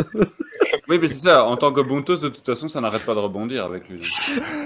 La coupe est pleine. Bon. Exoads qui nous parle du retour de Gunther Steiner, parce que oui, quand même, on rappelle que Gunther Steiner l'a dit, la phrase de l'année déjà, au 2e Grand Prix. Oh là là, il voulait baiser tout le paddock. Vous n'êtes pas déçus de que 9e. Oh, vous savez, moi, pour 2 points l'an dernier, j'aurais sucé tout le paddock. Enfin, je serais tapé tout le paddock, a-t-il dit. Chapeau l'artiste. Alors moi, j'ai pas compris, parce que je pensais que c'était Greg, en fait. Et après, on m'a dit non, c'est Steiner. Et c'est là où je regrette de pas avoir pris mon accréditation. Je l'imagine trop, tu sais, stationné devant le truc A, c'est faire Gunther. Gougou. Et là, t'as Jésus. Fucking fuck. Viens voir ma 10e place. Gougou, c'est Gazou. Non, pas Gazou Racing. Désolé, désolé. Comment j'explique ça, moi, après ? Comment j'explique ça ?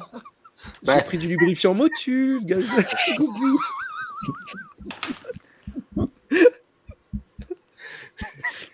Michael est en décomposition. Comment j'explique ça? Ah, surtout que maintenant que j'ai fait le serment de ne plus être beauf, je ne peux plus rebondir. Vois-tu, mais je fais comme Alpine, je change d'échappement tous les 2 minutes. Tu vois, un truc comme ça.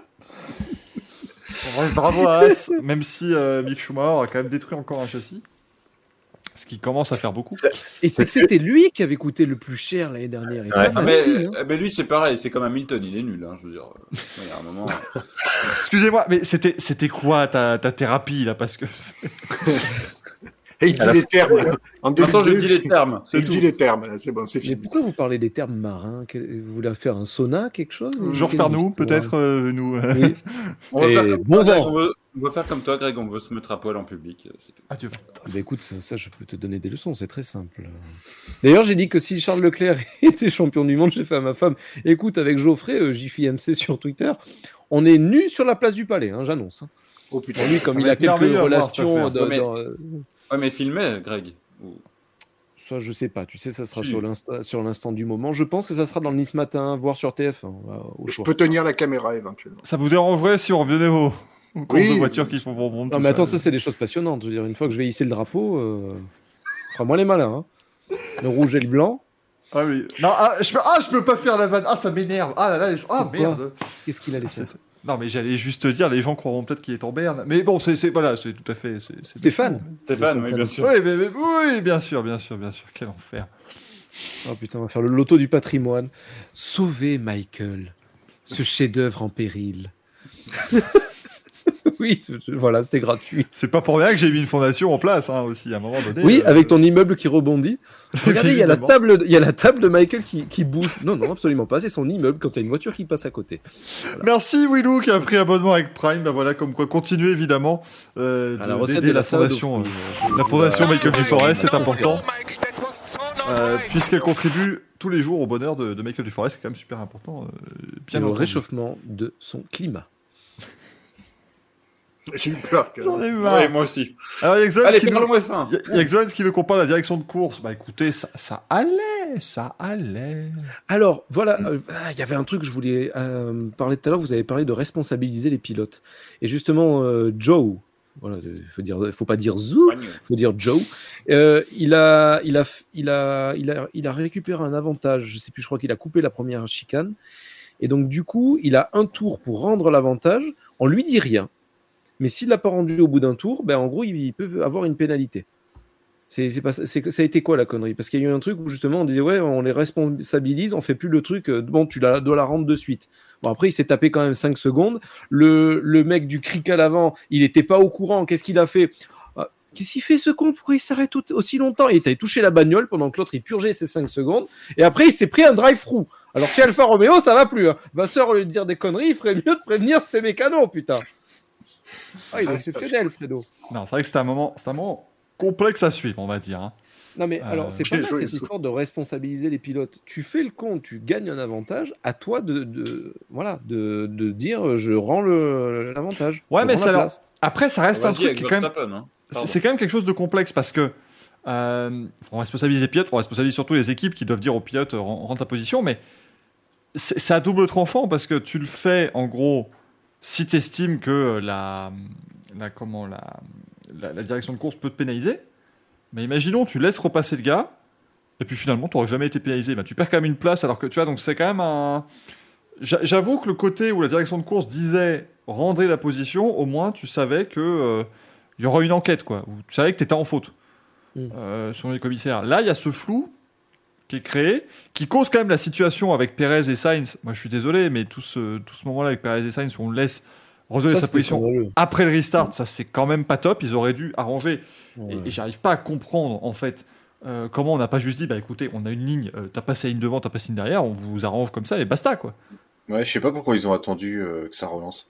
Je vous rappelle que l'année dernière, à ce même Grand Prix, c'était l'émission à prendre ou à laisser, quand même. Ouais, je tiens à vous le signaler, les voitures étaient arrêtées dans les stands et c'était bon, vous repartez comme ça vous va ? Très bien, allez, j'appelle le commissaire priseur. Mais attendez, il y a Ocon ? Qui ? Comment ? Ils ne sont pas que deux en piste. En tout cas, grâce à Ocon, j'ai gagné de la thune. Qu'est-ce que tu fais? Mais Axel, c'est l'homme qui parie plus vite que son ombre maintenant. Le mec, il est en train. Et ben en fait, j'avais parié Ocon dans le top 6, alors autant te dire que quand j'ai vu l'abandon de Bottas et Alonso. Oh punaise, le mec. Ah non, mais à un moment donné, le mec, c'était. Et il m'a fait 30 balles, je crois, quasiment. Rappelons que les paris sportifs peuvent t'entraîner évidemment à une addiction. En fait, c'est ça, ce que fait Axel est très bien. Parce que du coup, toute la saison, on va pouvoir vous documenter les dangers des paris sportifs sur Axel, qui va commencer à nous faire 12 paris par course et dire « Hey, les gars, j'ai mis le Williams 4ème au tour 2. Allez, ça va marcher. » Et puis voilà. Et tu vas voir qu'à la fin de la saison, sa magnifique lampe derrière, il l'aura revendue sur le bon coin. Le cadre Mickey, pareil. Et peut-être qu'il ne sera plus dans le même appartement parce qu'il sera endetté jusqu'au cou. Voilà. Mais sinon, ça va, ça sera drôle. Hein. Je ne paye pas l'appartement. Oh, c'est un scandale, monsieur. Merci, Racing XB. Par sa femme. Merci, Racing XB, pour l'abonnement. Au moins, comme ça, nous passons 76 et nous pouvons redevenir des beaufs que nous sommes. Et désolé à ceux qui nous découvrent et qui ne comprennent pas trop le côté beauf. Mais... Et là, Michael, ça nomme Gilles de la Tourelle. Chat de pute. Remarquez qu'il y a des trucs pertinents. Hein. Il faut les trouver. Vous voyez, c'est un mix. Et c'est ça qu'on aime. C'est ce qu'on apprécie. Mick Schumacher, d'ailleurs. Mick Schumacher, bien évidemment.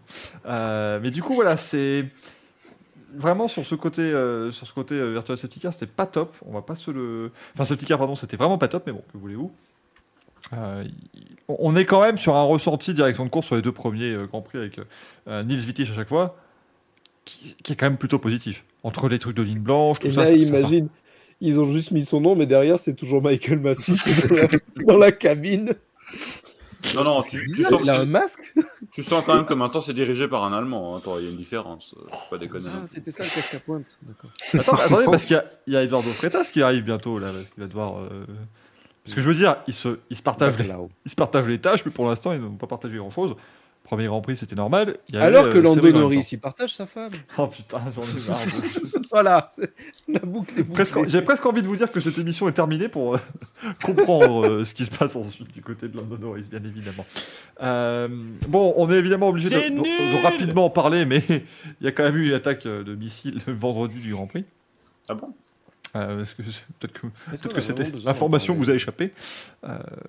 Autant celle du Grand Prix à Los Angeles, on l'a vu, mais celle de l'attaque, on n'était pas forcément au courant. Bon, tout s'est bien passé évidemment, donc c'est facile de dire que maintenant, voilà, il fallait courir, mais on était quand même pas se cacher que c'était pas tout à fait. Alors, attends, les rebelles avaient dit qu'ils n'attaqueraient pas, qu'il y avait un cessez-le-feu. Donc, ils ont promis ça. Sur le principe, j'ai l'impression que c'est quand même des attaques rangées. Donc, comme je l'ai déjà dit à la dernière émission, je ne suis pas spécialiste en géopolitique. Je vois juste des faits et j'essaie d'analyser brut. Voilà. Quand les mecs ils disent « on ne va pas attaquer », généralement, c'est plutôt pas mal. Après... y avait autre chose comme quoi les organisateurs ils ont une petite clause comme quoi si jamais ils font pas la course ils ont le droit de les retenir, les pilotes et compagnie. C'est la rumeur, mais pas sûr que ce soit vraiment le cas. Attention, faut préciser sur cette rumeur là, la rumeur ne dit pas que les menaces des Saoudiens étaient de retenir les pilotes, mais bien de ne pas leur garantir toutes les conditions de sécurité qu'ils avaient sur l'ensemble du circuit en dehors. S'il partait. Il y a quand même une grosse... Ah oui, clairement. C'était pas on vous retire vos passeports et vous restez là. Hein. C'était plutôt ok, mais si vous partez, bah, vous ne serez pas autant en sécurité qu'ici. En gros, c'était ça. Mais encore une fois, on ne peut pas vérifier. Je ne suis pas certain que ça ait eu lieu et on n'a pas de certitude là-dessus. C'est comme l'histoire là, des pilotes. Il n'y en a aucun qui voulait participer. Et en gros, on leur a dit bon, bah, si tu ne participes pas... On te vire, on te change. Alors déjà, changer 20 pilotes, putain, ça aurait été pas mal. On aurait vu le retour de Brendan Hartley, tu vois, des trucs comme ça. Peut-être que Stoffel Van Dorn aurait eu enfin un baquet. Ouais, et Sébastien Buemi. Même pas sûr. Non, il aurait raté son avion, un truc du genre. Son drone. Mais... Je pense que... non, il y avait clairement des pilotes, d'ailleurs, qui voulaient rouler d'autre part, hein. Gasly, le body langage, il en disait long. Gasly, Hamilton, Russell, Alonso et Stroll, je pense, apparemment. Mais déjà, ils ne voulaient pas rouler. Ils ont fait grosse pression sur les pilotes parce qu'effectivement, la première intention des pilotes, c'était quand même qu'ils voulaient se casser. Mais si les pilotes se cassaient, il n'y avait clairement pas de Grand Prix parce que pour piloter une Formule 1, il faut quand même la licence, il faut la super licence FIA. Et des pilotes qui ont la super licence, il n'y en a pas 50 en réserve. Donc, Hülkenberg, il aurait été dans plusieurs, tu sais, voitures. À la Minority Report, tu sais, avec réalité augmentée et tout, il conduisait trois bagnoles en même temps. Hop, hop, hop. Hülkenberg, il aurait roulé comme dans Grand Prix 4 à l'époque où tu pouvais sélectionner tous les pilotes et tu faisais 10 secondes avec l'un, puis 10 secondes avec l'autre. Puis... tu aurais fait pareil. Mais c'est vrai que voilà, c'était quand même pas... Stroll, c'était juste la flemme du menu. Oui, sûrement. On nous dit, Kalistitus nous dit, la WWE, après un show, leur avion a été retenu par les autorités saoudiennes. Donc voilà, comme quoi ce sont des choses qui peuvent, peuvent arriver. Mais voilà, du coup, est-ce qu'il faut continuer à aller rouler là-bas ? Alors, justement, aujourd'hui, il y a un truc qui est sorti comme quoi ils ont donné des garanties pour l'année prochaine. Mais arrêtez. La question ne se pose pas. Les intérêts financiers, ils sont immenses. Ils sont, je pense, mais vous me direz si je me trompe, que les intérêts sont plus grands que Abu Dhabi, que le Qatar et que Bahreïn. L'Arabie Saoudite, ils sont en train de construire un complexe. C'est une petite ville, le truc, quoi. Donc, ah ben c'est Spa avec Disneyland au milieu, quoi. Non mais c'est incroyable. Comment vous voulez arrêter un truc pareil, sincèrement ? Je sais pas. Alors attention, le truc c'est que c'est Spa avec Disneyland, tout ça, ça va pas arriver avant 2025-26 maintenant. Donc on va se retrouver coincé à Jeddah, c'est le problème. Hein. C'est qu'on va se retrouver avec Jeddah à chaque fois pendant encore des années. Pourquoi un problème, Michael ? Ils peuvent nous faire un Vietnam. Hein. Mais pourquoi un problème avec Jeddah en fait ? Par rapport à quoi ? Bah, le circuit est ridicule, enfin le circuit est dangereux. Je veux dire, c'est pas pour eux. Hein. Pas pour eux. Pour eux, c'est tout à fait correct. Et encore une fois, alors, le vrai problème, on regarde le show auquel on assiste, au niveau la mise en scène, la corniche, tout ça, tout est magnifique. Ce qu'ils ont fait est sublime. Mais le circuit n'a pas à avoir un grade 1, donc c'est ça le vrai problème. Tu mets le même circuit. Et n'oublie pas que Netflix va raconter qu'il y a un pilote qui a failli mourir à cause de crampes à la fin de la course en plus, donc. C'est ça, il a dit, je crois que j'avais des trucs géniaux là-bas. Ouais, voilà, j'ai vraiment du mal à... Je pense que c'est ça qui gêne tout le monde. Alors, tout le monde, une ici, ville... Vas-y, accepte-moi. Je pense que c'est juste ce qui gêne à peu près... ce qui nous gêne, nous, ici, c'est plus le... C'est pas que ce soit en Arabie Saoudite, mais c'est ce circuit et ce qui se passe à côté. C'est ça. Encore une fois, c'est... Quand tu vois qu'ils font des trucs à côté, ok, d'accord, le circuit, il est pas assez... Oui, c'est clair que quand tu vois... Mick Schumacher, comment la voiture elle dégage, à Spa on a tout le monde crié au scandale parce que ça, pour moi, ça fait comme à Spa, la voiture elle ressort, c'était en pleine course, mais non, mais t'imagines le désastre. Va quand même doucement sur la comparaison entre Spa et Jeddah. Ah non, mais quand tu regardes tout le monde crié au scandale parce que la voiture rebondissait et revenait sur la piste, là ça fait pareil, tout le monde s'en fout. Mais tout le monde s'en fout. C'est ça, c'est le crash de Schumacher, pour moi il est insupportable dans le sens où tu n'as pas à aller t'écrabouiller contre un mur à 270 km/h parce que t'es monté trop haut sur un vibreur. Et en latéral. Et surtout sur du béton. Vibreur qui n'a rien à foutre là parce que on rappelle, hein, c'est un virage à droite comme ça fait 27, c'est tout. Il est juste là pour ça. Tu ressors en ligne droite, c'est pareil. Le virage à droite ne sert strictement à rien. Et surtout, c'est que pour moi le circuit est d'autant plus dangereux que l'an dernier parce que les bagnoles sont encore plus lourdes. Donc la dissipation d'énergie est encore plus forte. Les pilotes peuvent se prendre encore plus de jets dans la tronche. Donc raison de plus pour ne pas faire des conneries pareilles. Tu vois derrière Ocon qui passe pas loin. Il y en a 5. Stroll a failli la perdre, Ocon a failli la perdre, Alonso a failli la perdre. C'est vraiment pas un problème de pilote ou de voiture, c'est un problème de circuit. Et comme on l'a dit dans le Grand Prix, et je veux qu'on le rappelle ici, parce que c'est ce qui fait un peu... Enfin voilà, ça continue un peu comme ça sur les réseaux sociaux.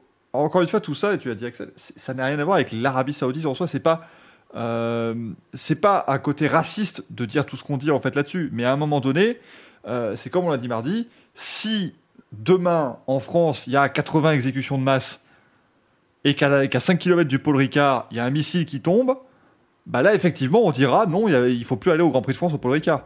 Je veux dire, on dirait la même chose. Et que le circuit du Paul Ricard devient excessivement dangereux. On dirait la même chose. Il y en a plein qui ont fait le parallèle Monaco. Ouais, Monaco aussi, il y a des rails, etc. Ce ne sont pas les mêmes vitesses. On a les vitesses de Monza avec les rails de Monaco. Ça ne passe pas de la même façon. Et tous les gros accidents à Monaco se sont passés à la sortie du tunnel à plus de 200 et quelques. Et là, oui, ça a pu faire mal. HHF peut s'en souvenir. Hein, bon, ça a changé entre-temps. Mais malgré ça tout... Voilà. On parlait d'un truc très récent. Voilà. C'est pas du tout comparable, on est bien d'accord. Moi, ce qui me rend, dingue, mais ce qui me fait bizarre, c'est la contraste. C'est quand même le deuxième Grand Prix sur place, et c'est deux Grands Prix complètement fous qu'on a eu avec des écrans. Hein. Et encore celui-là, j'ai trouvé, il a bien tourné, ouais. C'était un peu ronflant parce qu'il ne s'est rien passé en course, justement, de problématique. L'an dernier, on a 3 départs. Oui, mais je veux dire, outre les départs et les scandales, juste que c'était des grands prix où il y a quand même eu de la bagarre, mais c'est hyper dangereux. Et justement, oui, tu fais ça ailleurs, c'est pas le même rendu. Bien sûr que c'est des grands, c'est impressionnant de rouler là-bas parce que justement, tu vas très vite, tu frôles les rails. Au Castellet, on se fait chier. Bah oui.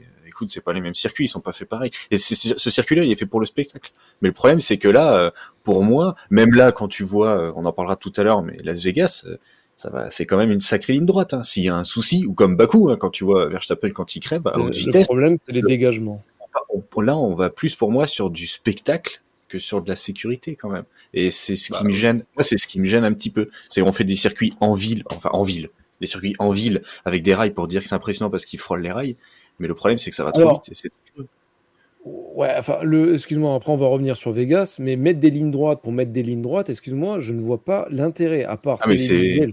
C'est débile. Parce que quand tu es spectateur, tu es là, ça fait... Ok, bon, super, merci. J'ai payé le billet une blinde et je les ai vus passer un quart de seconde. Les pilotes vont avoir à Vegas la même ligne droite, on en parlera bien plus longtemps. Ils vont avoir la même pleine charge qu'à Bakou, sauf qu'à Bakou, tu as au moins 2 virages, quoi. Au moins, c'est un peu... ça fait la blague, quoi. Las Vegas, ça va être... Non, faut rebondir, parce que là, ça va rebondir, par contre, avec la vitesse qu'ils vont prendre. On va mettre 380 km/h, là. Tiens, Gaël. Vas-y, Gaël, oui, que veux-tu, Gaël?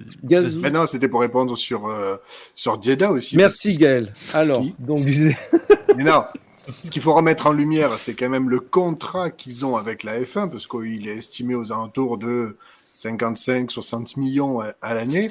Donc, clairement, ils ne sont pas en manque d'argent et ils auraient pu quand même construire un circuit beaucoup plus sécurisé que ça et surtout être complètement aux normes. Parce que c'est vrai que nous, par exemple, nous ne sommes pas commissaires de piste. On a quand même une idée de l'équipement qui est quand même nécessaire sur les circuits.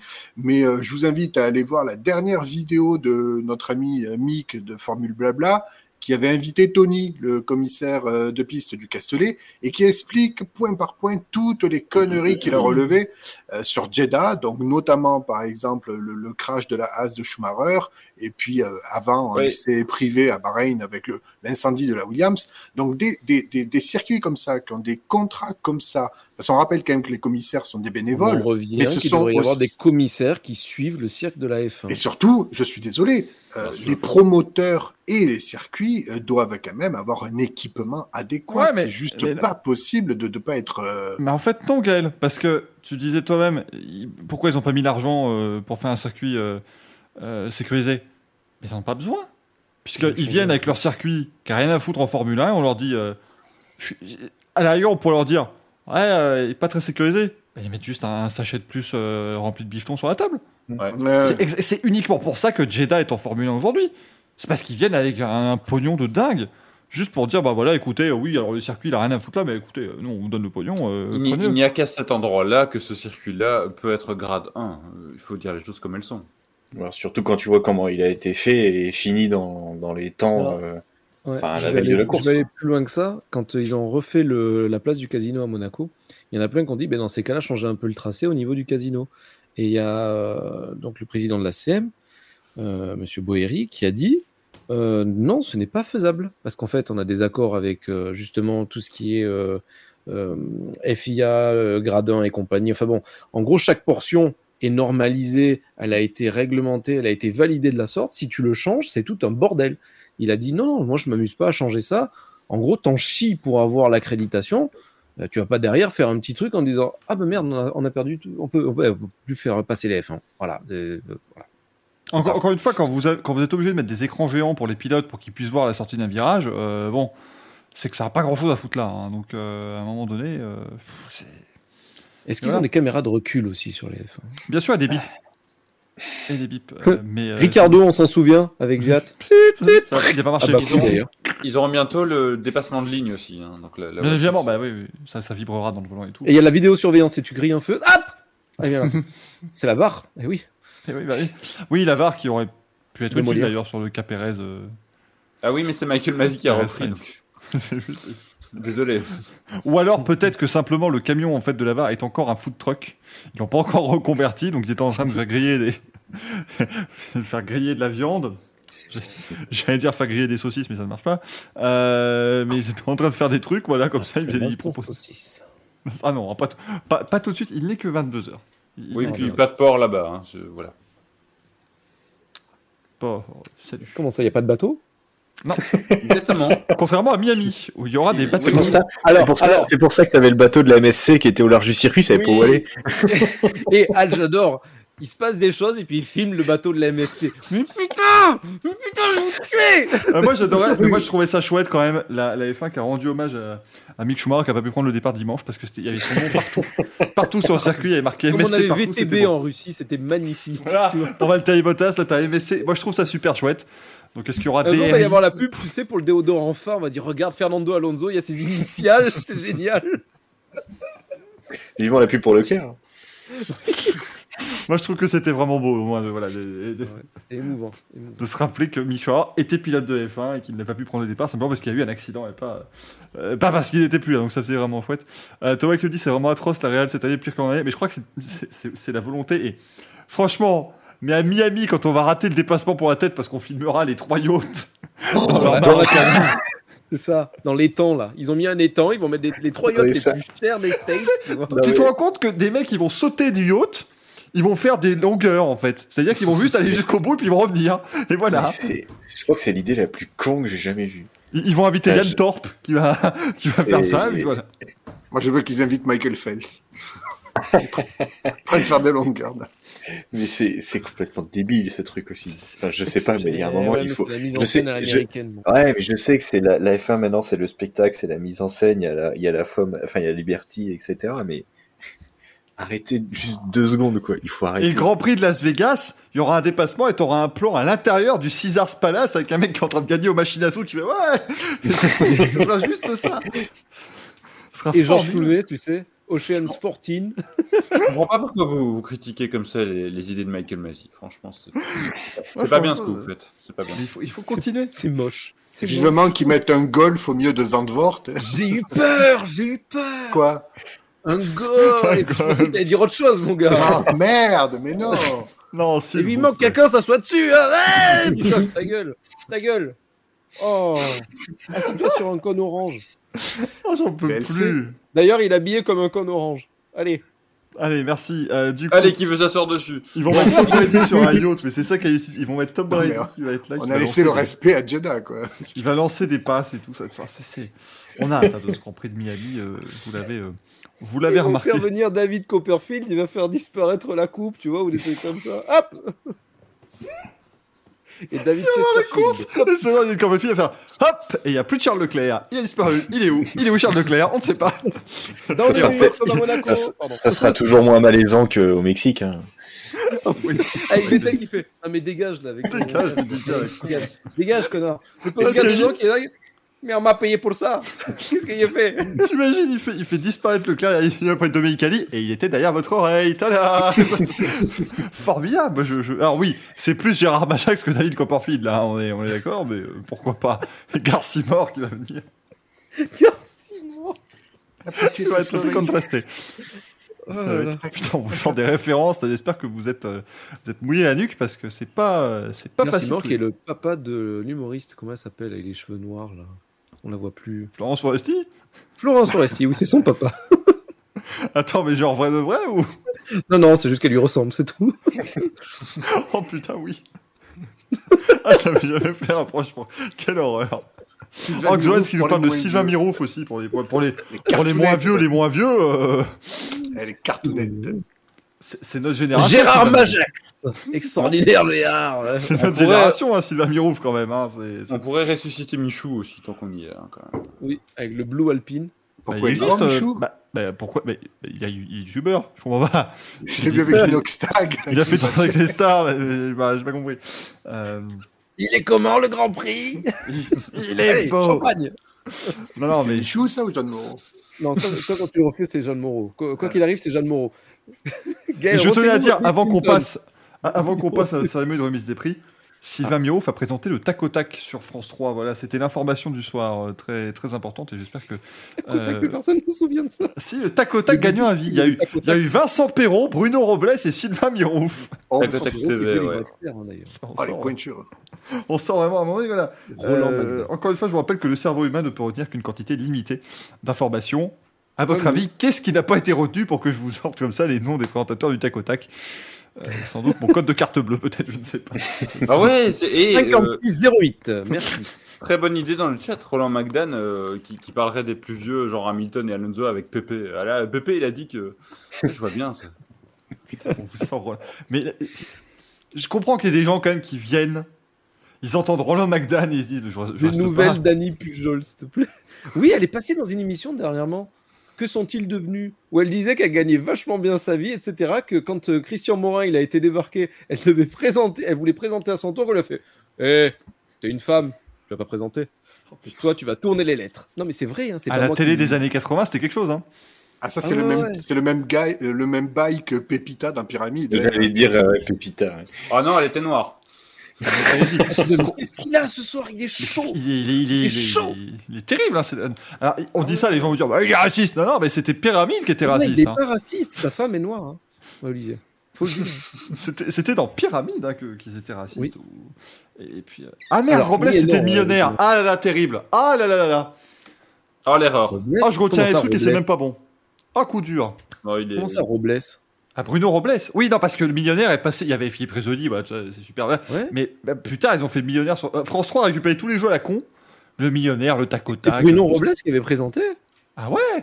Je rappelle que c'est une émission F1. Hein. Oui, totalement. C'est-à-dire que là, on est passé sur autre chose. Hein. Là, c'est les enfants de la télé, tu vois. Il y a Arthur qui va débarquer. Pardon, bah, et on nous demande des nouvelles de Marie-Ange Grinardo. Qu'est-ce qu'elle devient? Allez, sur ces très bonnes paroles, je pense qu'on est parti pour remettre des manches à couilles. Si ça ne te dérange pas, Giuseppe, là, je pense qu'on est... On est chaud patate, c'est parti. Petit jingle comme d'habitude. On prend manche, on prend des couilles, ça fait un manche à couilles. Papillon. Ah, j'ai pas le nœud. Ah, ça pas le nœud, c'est terrible. Oh, il est loin, il est là-bas, là. Donc j'ai mes baloches. L'autre, il nous dit ça comme si c'était un manoir, le truc. Bon, baloche. Est-ce que tu baloche peux les caresser ? Ah, si tu veux. Tiens, prends-les. Ah putain, il peut. Et... les couilles du merde. Elles sont dans ton cul. Non. Merci Tati. Attendez, parce que Tati vient de donner 100 000, donc attendez, avant qu'on mette les boules en grand écran, voilà. Oui, c'est incroyable. Roue libre, c'est parti, roue libre. Oh là là, c'est incroyable. Allez, on remet Giuseppe Mardolino, c'est parti, c'est à vous. Mesdames et messieurs, bonsoir, bienvenue sur cette édition des Manches à couilles. Ce week-end, on a eu toujours du beau, la saison a bien repris, toutes les saisons de sport mécanique ont bien repris. Ce week-end, en plus, on a été vraiment sérieux, je pense que tout le monde a beaucoup de choses à dire, en plus de, sans parler des Manches à couilles de vendredi dernier, où je pense on a eu on avait un grand chelem de la FOM, hein, quand même. Quasiment. Et grâce à ce grand chelem, justement, nous avons en tête du classement justement la FOM avec 9 Merdolino, qui est déjà quasiment le résultat de Lucas Di Grassi l'an dernier. Hein, donc les résultats vont être vraiment très très élevés en fin de saison. En deuxième, nous avons Tonton Bernie avec 6 Merdolino. Et ensuite, nous avons un trou. Nous avons un trou de balle béant, où on arrive seulement avec 3 Merdolino, pour le grand regretté Gignette de Villiers qui n'arbattra bientôt plus dans ses manches à couilles. Nous avons Will Buxton, la F1, la FIA et Red Bull. Voilà pour les principaux prétendants aux manches à couilles d'or, d'or ultime déjà pour la fin de saison, parce que là on a déjà des choses qui se préparent. Même si ce week-end, je pense qu'on peut avoir des surprises avec tout ce qui s'est passé. Je vais demander justement à Michael s'il a déjà les merdolinos du public. Ouais, je regarde ça. On a du Stefano Domenicali, parce qu'il nous en sort des belles en ce moment. Bien évidemment, vous savez, donc dans le chat, je vais vous mettre le petit sondage. Vous aurez 2 minutes pour voter pour votre poche à douille, hein, puisqu'on ne peut pas écrire que ce soit manche à couille, merdolino, rien n'existe. Aime se faire sonder comme Gaël. Oh putain, mais c'est pas possible. Non, il parle de... Non, mais Gaël, c'est parce que tu as une passion pour le Yatsé, ou le Yams, hein, vous appelez ça comme vous voulez, vous êtes merde. Bien évidemment, donc tu aimes l'aider, voilà, c'est... Ah, je commence à ramer aux conneries, hein, ça devient compliqué. Derrière, il y a de la friture sur le micro, hein, j'ai l'impression. Comment ? Il y a de la friture sur le micro. Il y a eu un orage soudain. Ah merde. Qu'est-ce qui s'est passé ? Quel enfer.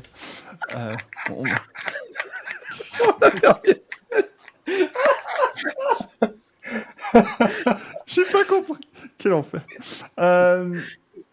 Disons qu'une personne entre nous 5 a eu un relâchement soudain.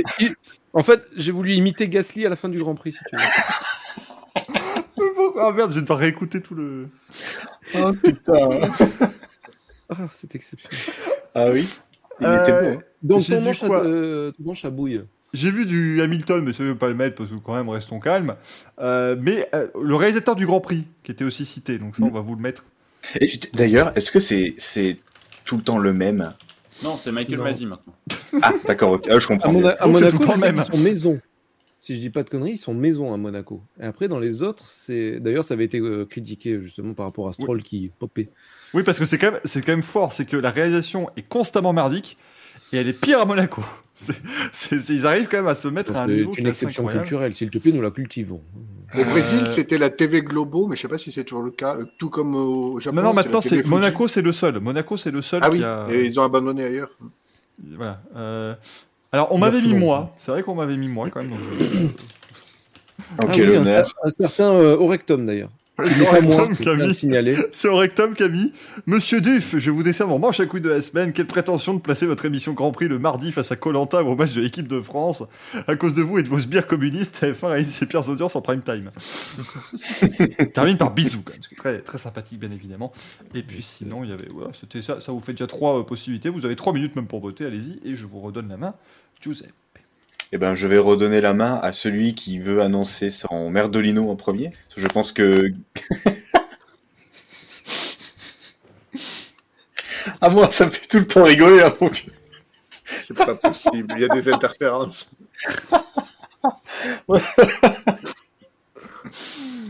Et vous avez un café. Oh, ça... Ah, en plus, t'es pas passé à 76 pour redevenir beauf, c'est con. Hein. Si, maintenant je peux. Non, mais je peux y aller. C'est bon. Il n'y a pas de souci, on peut s'inquiéter. Donc, non, je ne sais pas si Olivier en a déjà. Bien sûr. Ah, et ben je t'en prie. Je te passe la main et je te relance de 10. J'en ai en réalité toujours 2 hein, dans la poche sous la main. Mais la réalisation, si vous pouviez faire un zoom sur Olivier, s'il vous plaît. Non, peut-être pas un zoom quand même. Si, il y a des gens qui veulent dormir ce soir. Au secours. Non, c'est Gaël, ça. C'est Gaël, c'est lui. Beau. C'est Olivier. J'ai trouvé. J'ai dit Caprio dans son fauteuil là. C'est lui. C'est lui. Non, mais le faux, ça ira pour Michael Masi qui, je comprends pas, il était même pas là pour. Non, mais vraiment, il était même pas là pour marchander. Moi, je trouve ça scandaleux. Le vrai, c'est pour Marco. Parce que, déjà, pour son racisme...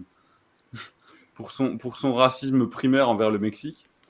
Les Mexicains. Oui. Ah bah, il a dit... T'as pas vu, Greg ? Il a dit, globalement, de Pérez, il a dit... Non, mais ça, parce que Pérez, il a peur, mais ça va. Le mec, il habite à Mexico, c'est pire. Le racisme... C'est un constat, c'est pas pareil, il est docteur. Oui, hein. Oui, c'est un docteur. C'est un constat d'abruti, si on veut. Bon, il y a Bernard de la Villardière qui avait dit ganja, danger de Mexico. Il s'est passé dimanche dernier, hein, s'il te plaît. Oui, mais Bernard de la Villardière, il commence toutes ses phrases par pute, coke, alcool, les dessous de. Et ganja. Alors, Marco a fait pire, puisqu'il a ensuite, depuis lors, comparé Red Bull et Ferrari. En parlant de prestige, en parlant d'honneur aussi. Il parlait bien de Red Bull. Il a comparé Red Bull et Ferrari. Il y a mieux, Olivier, c'est quand il dit Non mais voilà, vous comprenez, Ferrari, eux, c'est comme nous, vous voyez, c'était racers, tu vois, ils font la course et tout, c'est le petit scud à Mercedes, pas... Mais pas Horner avait déjà balancé... Il n'y a pas d'alcool en Arabie Saoudite pour ça, hein. Il n'y a même pas d'alcool en plus. Officiellement. Non mais Horner avait déjà il a balancé ce scud il n'y a pas longtemps en disant que Wolff, il était là que pour l'argent... et que lui, il est là depuis le début de Red Bull. Ce qui, en soi, n'est pas faux pour le... Oui, mais Horner étant frustré, c'est bon, enfin, attends. Oui, non, mais attends. Ça, c'est depuis qu'il a perdu Yvette, le pauvre, il n'est plus pareil. Mais pourquoi je ris à des conneries pareilles ? Mais oui, c'est con, incroyable. En plus, elle sentait de la chatte. Alors, donc, du coup, on disait... Mais quoi, les rousses ? Vous avez jamais compris, merci, on l'avait. Vous l'avez chez vous, Gaël n'a pas connu la femme de Horner, la vraie femme de Horner, bah voilà. Oui, les Ginger Spice. C'est vrai, déjà, je n'avais pas connu beaucoup des femmes. Merci. Donc, c'était bien ça, Olivier. Je vous ramène, je vous épais. Moi, je n'en peux plus de cette émission. Je vais prendre une pastille. Non. Allez, je vais prendre une pastille. Il va faire comme Pascal Pro. Il va se barrer. Non, mais c'est plus possible. Il va revenir encore plus énervé. Non, mais attendez, on ne peut pas faire une émission pareille. Moi, je connais un bon thérapeute. Hein. Je vais prendre une pastille Vichy et puis ça ira mieux. Ah. Comment 3h45 Évidemment, voilà. Elle pouvait pas venir d'ailleurs, c'est pas si, c'est incroyable. Et oui. Giuseppe remettait un peu d'ordre dans ses... moi j'aime bien, au plus c'est le désordre, au plus ça me fait plaisir, moi. c'est bien. Taper du merdolino sur la table. Exactement. Donc moi j'ai voté Marco, et je maintiens. Il peut démarrer une pièce de théâtre avec son merdolino, c'est merveilleux. Je vais taper cette fois. Allez, les trois coups. Je vais passer la main à Gaël. Est-ce que tu as... Non. Oui, mais moi, c'est peut-être un petit peu lent. Alors, est-ce que... Je sais pas si... Ah, mais plus c'est long, plus c'est bon. Donc, je t'en prie. On est obligé de le mettre en grand plan, Gaël ou... Oh, putain. Ça tire à balle réelle. Un missile réel. Alors, mon petit merdolino, je ne veux pas relancer une énième polémique, mais bon... Il a de plus en plus de cheveux, quand même. Hein. Oui. Mais est-ce qu'on pourrait laisser faire une phrase ? Bordel de merde ! D'ailleurs, si Jacques Desange regarde cette émission, est-ce que vous pouvez me conseiller ? Parce que c'est un enfer à coiffer. Non, il y a vraiment David, par contre, qui est là. Ah, je prends. Et on cite également Franck Provost, bien évidemment. Oui, voilà, ça en fait 3. Ça en fait 3, on est bien.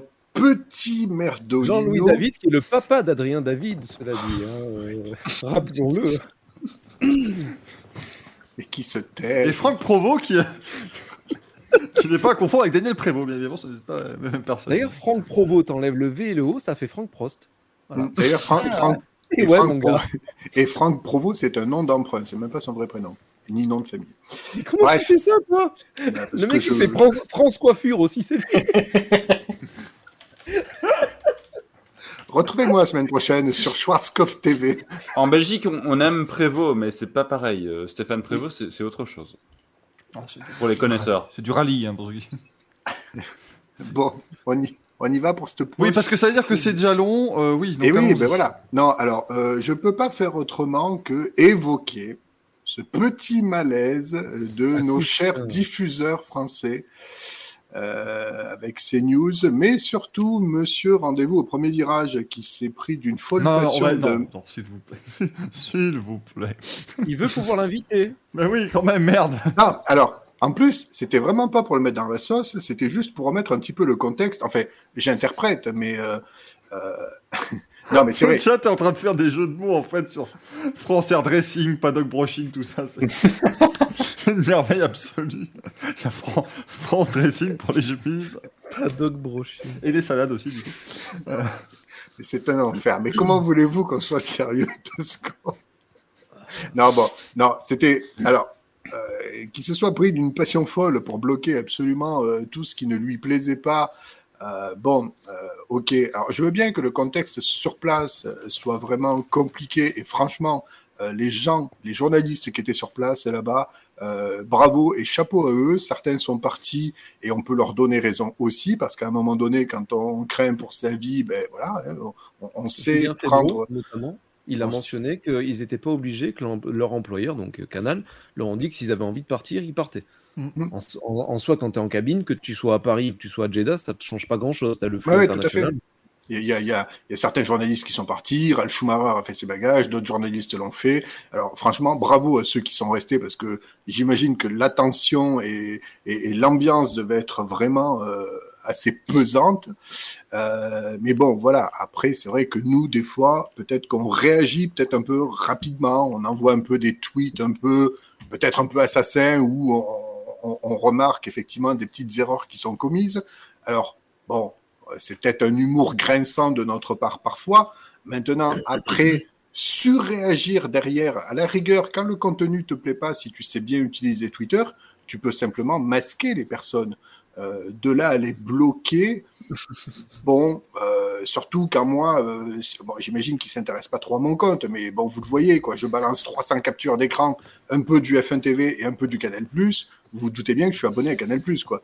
Donc, se faire bloquer alors que j'ai un abonnement Canal+, oui, qu'est-ce que c'est?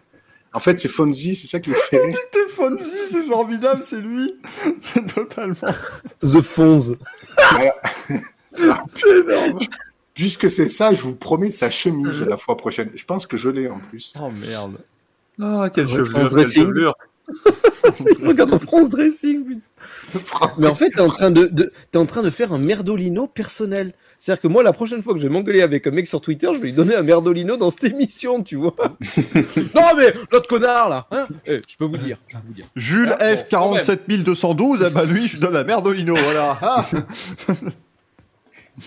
Non, mais c'est vrai qu'on a été quand même beaucoup dans ce cas-là, tombé dans le bloquedex de l'enfer. Et franchement, alors j'arrive à excuser parce que peut-être que voilà, l'ambiance sur place devait pas être au top. Bon, maintenant, voilà. J'excuse, mais je lui donne un bon gros merdolino quand même. Tu vois, non, mais j'aurais sans doute peut-être l'occasion de le recroiser sur circuit assez rapidement, j'espère. Et là, je pense que peut-être que j'y en toucherai un mot. Voilà. Et pas qu'un mot. Ouais. Voilà, merci Olivier. J'ai voulu la faire, je me suis retenu. Putain. C'est plus possible. Merci Olivier. Merci Gaël, merci Thomas. Ah bah, entre la chevelure et les poutres apparentes, il y a un moment. Mais du coup Gaël, c'était ça? T'en as pas pour les instances ou un pilote ou je sais pas moi. Oh, ben, contre la Nordschleife du grade 1 ou non, il y a rien quoi. C'est... Ah bah c'était une accumulation ce week-end. Non, je merdolino. Ouais, ou comme dit l'ami Greg, Sergio Lopez. Oh putain, c'était pas France Lopez sur France Télé. France Télé, ils ont annoncé. Aujourd'hui, LCI, ils ont annoncé un Grand Prix à Los Angeles. Ouais. Ah. C'est grave de faire d'autres conneries, en fait. Je veux pas en français CNews, mais il y a forcément une petite note interne qui a été passée quand ils ont dit oui, Hamilton éliminé de la Q1, il ne sera pas sur la grille de départ. Ils ont rectifié en disant... Mais ils ont fait pire. Ils ont rectifié en disant oui, Hamilton 16e s'est qualifié à 1 minute 48 de la pole position. Oh, c'est pas la pole position de Carlos Sainz. C'est une pole position de Carlos Sainz en plus. Bon, les mecs, fatigue quoi. Non mais le pire c'est Los Angeles quand même parce que... Ah oui, non, mais ça fort. C'est... Ah mais le truc c'est que Las Vegas c'est pas très connu quoi. Alors que LA, ouais. Tu vois, LA, tu connais LA. Alors Los Angeles de chez LCI aujourd'hui, honnêtement, j'arrive presque à l'excuser parce que ils ont dû prendre une plume interne de la rédaction qui devait pas être trop au courant de la Formule 1 et tout, Enfin, je veux dire, il a fait un twist dans son cerveau, quoi. Los Angeles, Las Vegas. Il a juste oublié de se relire 4 fois. Non, mais il boit toutes les tourtelles, tout ce qu'il veut. Mais à un moment donné, on te dit, fais un truc sur le nouveau Grand Prix de F1. Tu sais que c'est à Las Vegas, quand même, ça va.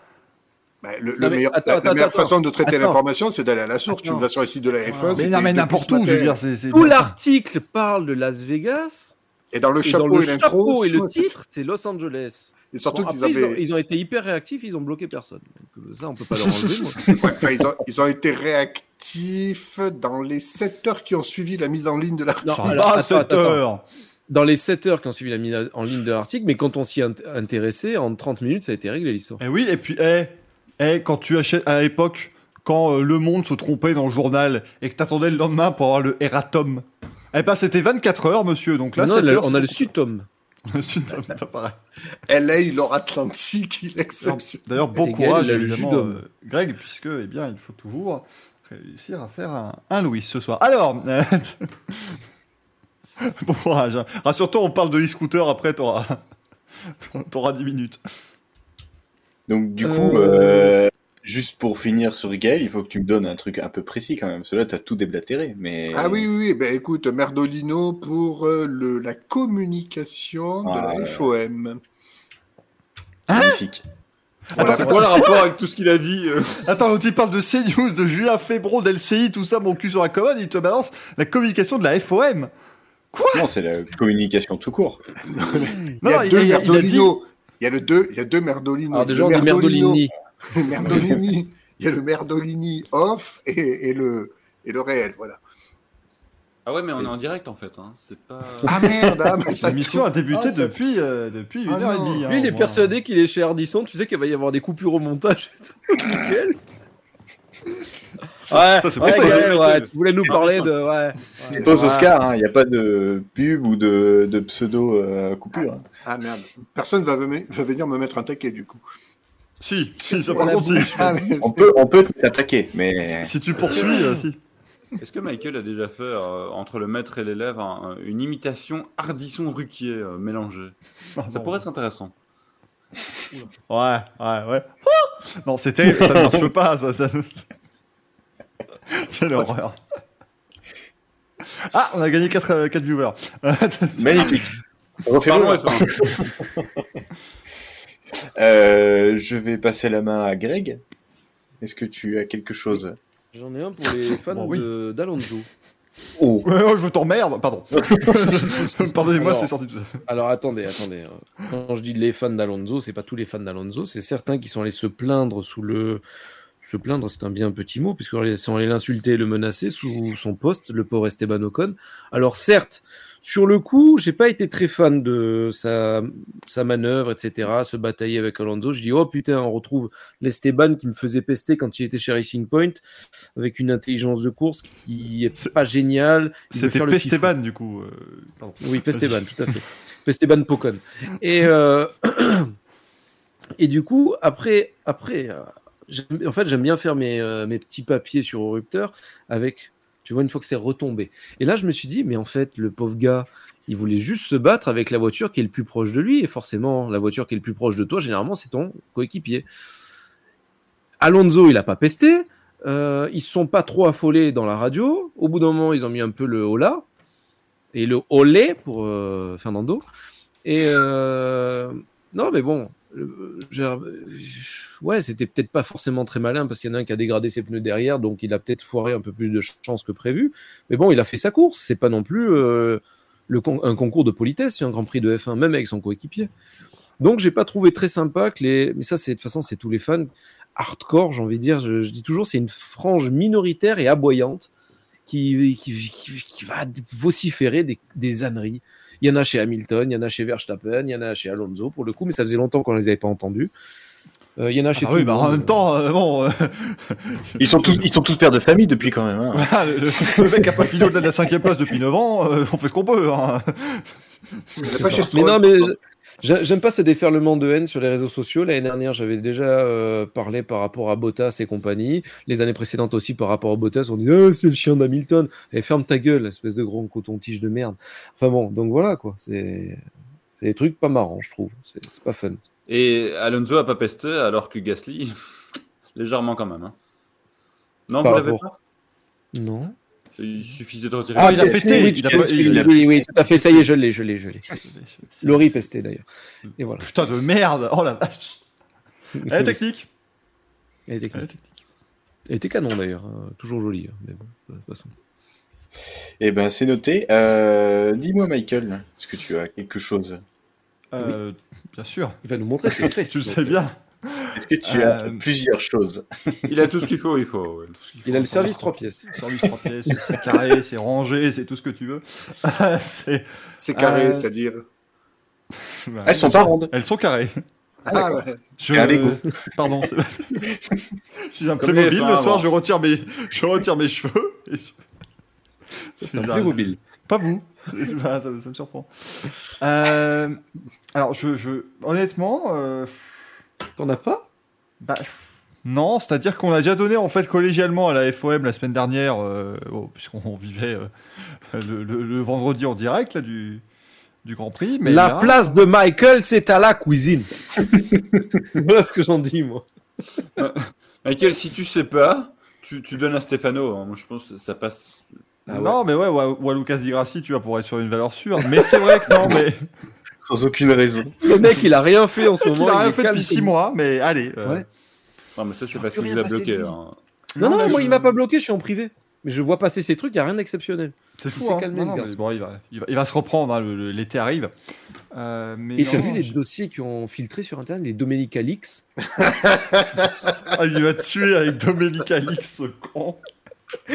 Elle est totalement validée, celle-là. Mais non, ouais. Bah, c'est vrai que oui, bon, un petit... quoique Dominique... Ah, c'est vrai que Dominique Ali, c'était pas mal ce week-end, ouais. Quand même. Ah, bah là, pour le coup, c'était Dominique Ali. Ali, c'était Dominique Ali. Bon, hein. non, mais je lui mets... France Ali à Babo, hein. Bon Dieu. Et au niveau du public, c'est le réalisateur du Grand Prix qui a remporté la timbale, parce que c'est vrai que c'était... Oui. Il mérite, faut dire. Ah oui, totalement. Devant toi. Devant Stefano Dominique Ali. Et puis moi, je n'arrive que 3e. Je suis très déçu. Stefano Dominique Ali, you wish. C'est vrai que je mets des lunettes plus petites. Là, on a quelque chose. Ouais, mais rase-toi parce qu'il est rasé. Oui, bah oui, maintenant, il est classe, évidemment. Donc voilà. Pas un petit accent italien. C'est difficile, là. C'est complet. Non, c'est n'importe quoi, c'est bien. J'en ai plein le cul. Giuseppe, c'est à vous. Giuseppe. Attendez-moi. Et pour moi, c'était vraiment un peu comme Gaël, mais c'est vraiment du gros général. C'est vraiment la communication dans le sens en long, en large et en travers, en bien large. Hein. Parce que franchement, ouais, surtout large, bien, bien large. Non, sur la communication en général, parce que je trouve que depuis une semaine, on a n'importe quoi. Enfin, je comprends pas pourquoi il y a autant d'erreurs. Alors, les erreurs, ça arrive, mais pour moi, quand c'est ton boulot, vérifie au moins ce que tu fais. Commentaire de l'expert canapé, hein, je rappelle. J'allais dire, je suis un expert canapé. J'ai seulement, grâce à Greg, un petit compte Twitter. Quand je mets quelque chose que je ne suis pas sûr, je vais vérifier. Moi, j'ai donné les identifiants. Il y avait 100 abonnés. Le mec, il a 10 000. Allez, hop. Quand je ne suis pas sûr de quelque chose, je vais voir sur plein de personnes de confiance. Et il y a une fois où je me suis trompé. Je me suis tout de suite... c'était justement sur une annonce de transfert, je crois. Où c'était justement Pierre Quiroule qui est un fan Ducati qui m'a dit non mais je crois qu'il s'est trompé et exactement et grâce à lui au moins j'ai pu enlever l'erreur mais sinon je sais pas c'est pas infaillible mais disons qu'il faut vérifier les choses ouais, mais on discute souvent avec Team de Formule 1 pour les gens dans le chat je ne suis pas journaliste c'est de la passion mais c'est juste que quand tu mets quelque chose si t'es pas sûr vérifie là ce qui sort c'est des mecs c'est juste parce qu'ils vérifient pas parce qu'ils veulent faire vite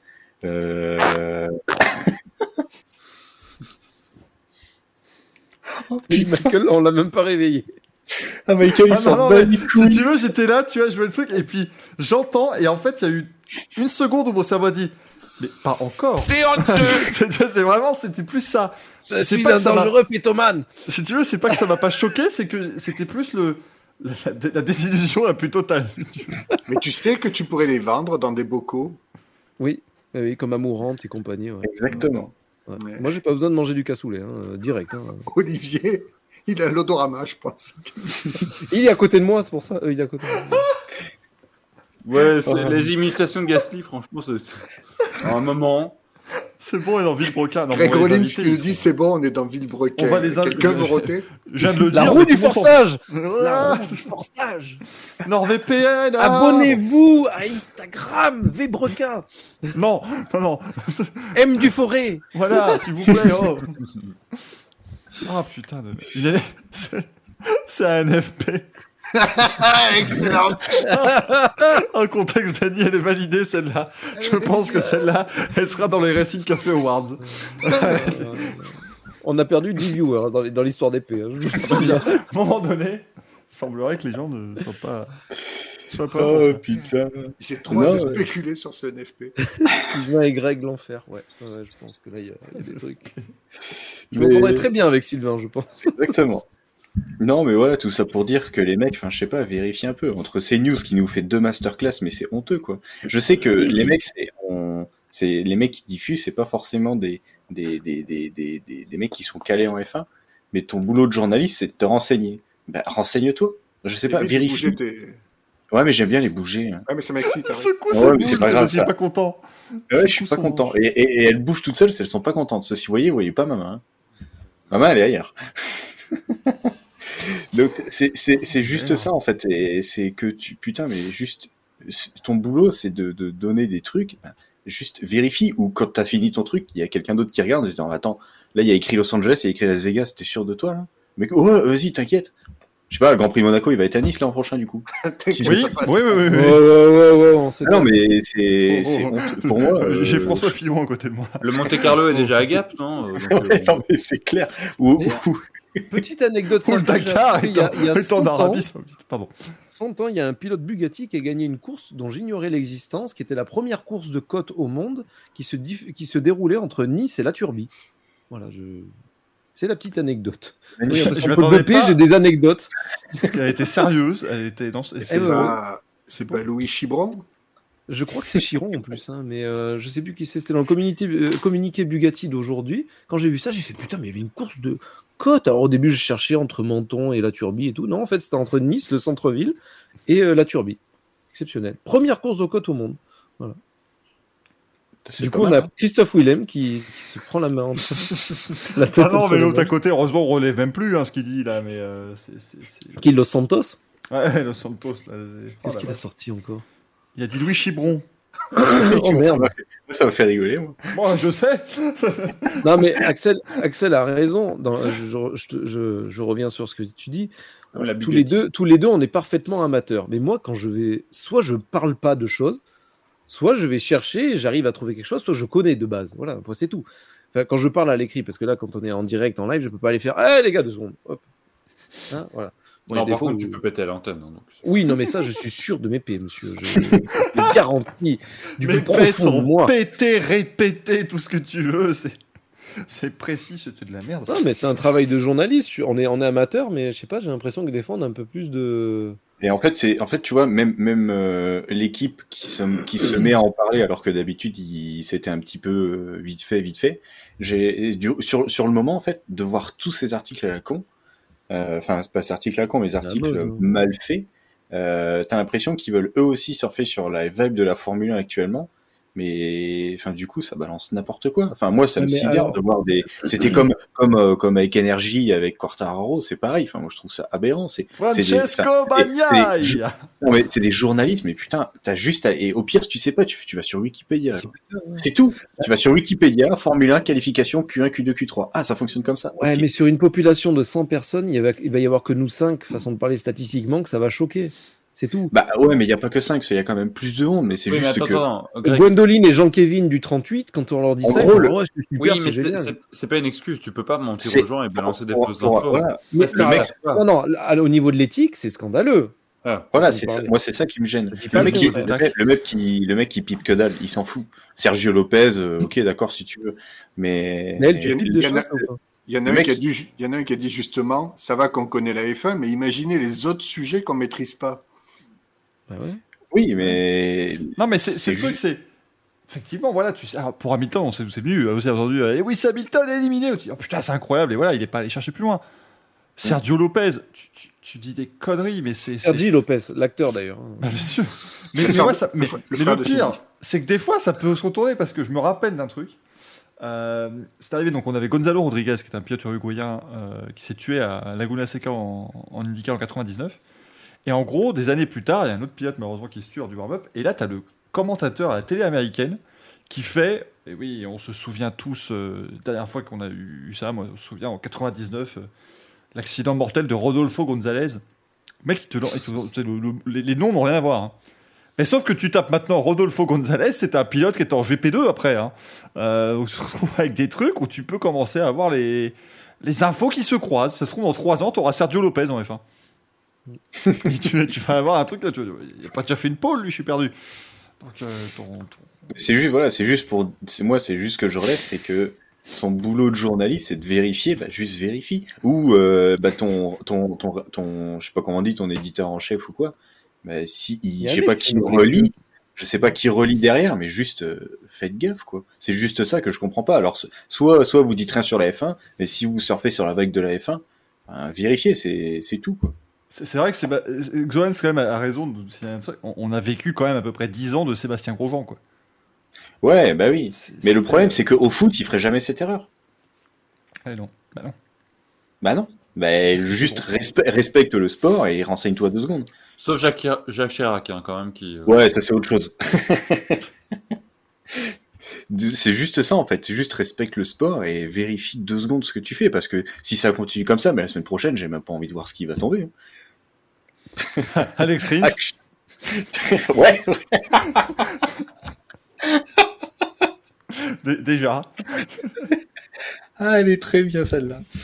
Attendez le retour du Grand Prix d'Australie à Sydney. J'entends de temps en temps, ça fait plaisir, bien évidemment, à Marcel Xoran, qui nous a donc fait tomber Alex Rins sur l'écran. C'est formidable, tout est calé. Merci Giuseppe pour ces avec plaisir. Sympathiques Merdolini, bien évidemment. Ah, Thomas qui nous dit, je suis déçu, il n'est pas encore tombé cette saison. Rassure-toi, la saison est longue, c'est la saison de MotoGP la plus longue de l'histoire. You rins. Ça va arriver, faut pas s'inquiéter. Messieurs, bah, continuons évidemment, parlons un petit peu de ce qui va se passer ce week-end. Le programme, eh bien, donc MotoGP en Argentine, sauf que ça roule pas demain, puisque gros bordel avec le fret actuellement. Ah, c'est vrai le que faire Qatar, Indonésie, Argentine, c'était oui. Hein. Et le truc, c'est que c'est resté bloqué un moment alors, parce que c'est. Alors de ce qu'a dit, merde. Simon Patterson, c'était bloqué au Kenya. Ouais. Donc ils ont décidé d'annuler demain parce que c'est pour la majorité des écuries, il manque plus des casques, des cuirs et du matériel de soutien. Du cuir que exactement. C'est de la moto. Hein. Ça rigole pas. C'est bien comme milieu. et c'est principalement ça pour tout le monde, sauf pour la VR46 qui n'a rien du tout. Ils sont pas de moto, ils ont que dalle. En fait, ils sont là les mains dans les poches. Eux, ils sont rien du tout. C'est la F1 qui fait le calendrier en moto. Non, mais c'est spécial. Hein. Tu fais, Qatar, Indonésie, Argentine. Ben, voilà. Oui, et après tu fais 50 courses en Espagne. Donc, oui. Sur MotoGP.com, ils ont expliqué. Donc il y avait 5 vols qui étaient prévus pour amener le matériel de Lombok en Indonésie à Tucumán, près du circuit de Termas de Redondo, où ça roule ce week-end. Il y a eu 2 problèmes sur 2 vols différents, et donc c'est pour ça ils vont recevoir du fret que demain. Donc, du coup, c'était marqué. Donc, ouais, il y avait au début 5 vols qui devaient avoir lieu. Il y a 3 vols qui étaient prévus de faire Lombok-Tucumán en s'arrêtant pour des arrêts techniques à Mombasa, qui est au Kenya, à Lagos et au Brésil. Et t'avais 2 autres avions qui, eux, faisaient Lombok-Doha au Qatar, Doha-Accra au Ghana, et puis Accra-Tucumán. C'est extraordinaire. Tu vois, le truc, ça brûle des milliards de litres de kérosène. Mercredi, du coup, l'un des... Oui, bah vas-y, hein, Gaël, fais-toi plaisir. Fonzi.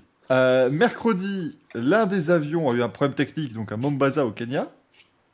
Le premier avion qui était déjà à Tucumán, lui, devait retourner à Lombok en Indonésie pour récupérer plus de choses. Mais il a aussi connu un problème technique mercredi, ce vol-là. Pardon, mais dans le chat, on nous parle de Gaël Gasly, quand même. Oui, parce qu'il va au PC, du coup. Et donc, jeudi matin, heure locale en Argentine, il y avait encore un avion qui était au Kenya. Et il devait attendre une pièce pour qu'on puisse réparer, pour le renvoyer. Donc, ils ont envoyé une pièce d'Europe et une autre du Moyen-Orient au cas où il y a un problème avec la pièce qui vient d'Europe. C'est un bordel, mais ça roule sur le terrain. C'est un chantier. Hein. Et d'ailleurs, entre l'Indonésie et l'Argentine, est-ce que ça aurait pas été plus simple par le Pacifique ? Peut-être. C'est peut-être pas. Ils auraient pu faire une escale en Australie et comme ça, ils faisaient aussi une course là-bas. Hop. Voilà. Jack Miller est content. Il en aurait fait 2. Faites venir la chamane. Oh putain. C'était vrai que j'étais pas là. Putain. La chamane. Mais je crois que j'ai jamais me suis retrouvé aussi con devant ma télé que de voir un truc pareil. Hein. Mon cœur battait la chamane. C'est le coup j'ai dit mais sur le coup, je me suis dit, mais il faut vraiment, là. Et le pire, c'est que ça a marché. Le pire, c'est que ça a marché, putain. Bon, le mieux, ça a resté Quartaro qui fait pareil avec son bol de...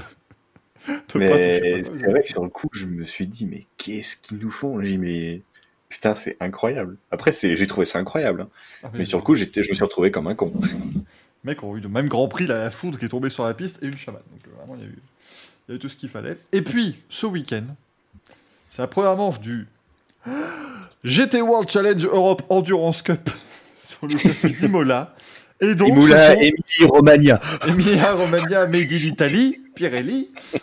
Mais ce sont donc les débuts de Valentino Rossi, qui va, on rappelle, partager donc une Audi du team WRT au couloir, enfin avec le numéro 46, pardon. De quel team? WRT. C'est des Belges, je crois. Il me semble. Pas certain. Mais donc ça va être très chouette à suivre en tout cas.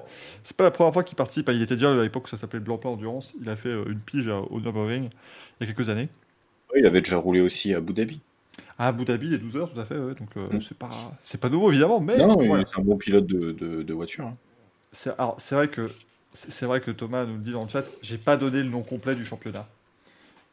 Et je m'en excuse puisque c'est les débuts ce week-end du Fanatec GT World Challenge Europe Endurance Cup powered by AWS. Oh, bien évidemment, c'est le vrai nom. Ouais, c'est un peu comme Aston Martin quoi. C'est vrai que ça rentre. Ah non, je l'ai mal dit, pardon. C'est la Fanatec GT World Challenge Europe powered by AWS Endurance Cup. Voilà, faut remettre les mots dans le bon sens et ça donne ça. C'est formidable. C'est-à-dire que je vous mets le lien de l'affiche dans le chat. Ils ont quasi... Enfin, ça a failli sortir de l'affiche, quoi. Ça a dû s'écrire en très petit. Donc, on va suivre hein, les débuts, évidemment, de Valentino Rossi. Il y a un acronyme. Ah non, mais tu ne prononces pas l'acronyme. Le FGWC... Non, c'est ça. Non. Je vous l'écris dans le chat. C'est le FGWCE... C'est pour les flamands. BAEC. Le FGWC. C'est bien ça, encore un truc de flamand. C'est du néerlandais, bien évidemment. Allez, on passe aux news. On se démarre. On me demandait si c'était le nouveau Sutom. Ah, je le trouve pas celui-là. Très clairement, les news. Eh ben, Las Vegas, hein, du coup, on y est, ça y est. Hein. Un grand prix. Alors, justement, je tiens tout de suite à dire que je ne comprends pas pourquoi les gens ne sont pas contents. Je suis pareil que toi. J'ai vu justement Manu qui en parlait beaucoup, avec notamment Fab, mais je comprends pas pourquoi les gens ne sont pas contents. Alors oui, ça scelle un peu malheureusement le sort du Grand Prix de France. Parce que les gens ne sont jamais contents. On pense que c'est le Grand Prix de France qui va les faire. On s'en fout. Voilà, pendant 10 ans, on n'a rien à foutre du Grand Prix de France. Pourquoi ça ? Bah oui. Il est arrivé, on s'est fait chier tout le temps. Donc. Pas l'an dernier. Eh, pas dit. Bon. Par contre, je crois qu'Olivier du coup, c'est bon, il se prépare pour Las Vegas. C'est devenu amazing. Par contre, enlève tes lunettes parce qu'on voit le porno dans le reflet. Excusez-moi, mais c'est normal. Ça fait d'ailleurs dans le reflet. Donc, qu'est-ce qu'il fait On voit ton cul. Je crois qu'il prépare son fond vert, non ? Il a le TRS ouvert, comme un barrage. Mais qu'est-ce qu'il fait ? Bah oui, il manque de traîner, donc... Mais est-ce que c'est vraiment le moment de reconstruire son bureau ? Il déménage. Je pense qu'il va se mettre à Las Vegas, je pense. Ouais, ok, il va à Vegas. Ouais. Enfin, là, c'est moitié... Ça fait comment, la moitié de l'écran ? Mais... Quelle horreur. Encore Aston Martin, en plus. Ce truc qui n'avance pas. Mais qu'est-ce qu'il fout ? Qu'est-ce que c'est mal cadré en plus. C'est Patrick mal cadré, non c'est pas ça. Allez valide ça. Attends. Oh, putain. On va continuer de parler de Las Vegas après, mais là c'est fabuleux ce qui se passe sur. Le... Je prends un Doliprane si ça dérange personne. Non mais racontez votre vie, hein, n'hésitez pas. Il était mou, il était solide le caca, Gaël, ça s'est bien passé. Ah non. En fait, je allais faire un petit pipi et un petit Doliprane. Et c'est sûr dur, Gaël, alors. Un Doliprane. Pourquoi ? Alors, Rally 50 nous demande pourquoi les États-Unis vont avoir le droit à 3 grands prix alors que la France ne va pas en avoir. Alors, parce qu'il y a eu un Il y a eu quelque chose que j'ai trouvé très bien. Et quel enfer. Je suis chez Gazou. Oh non. C'est pas possible. Mais... non. Fais gaffe, à droite, on voit que c'est un fond vert.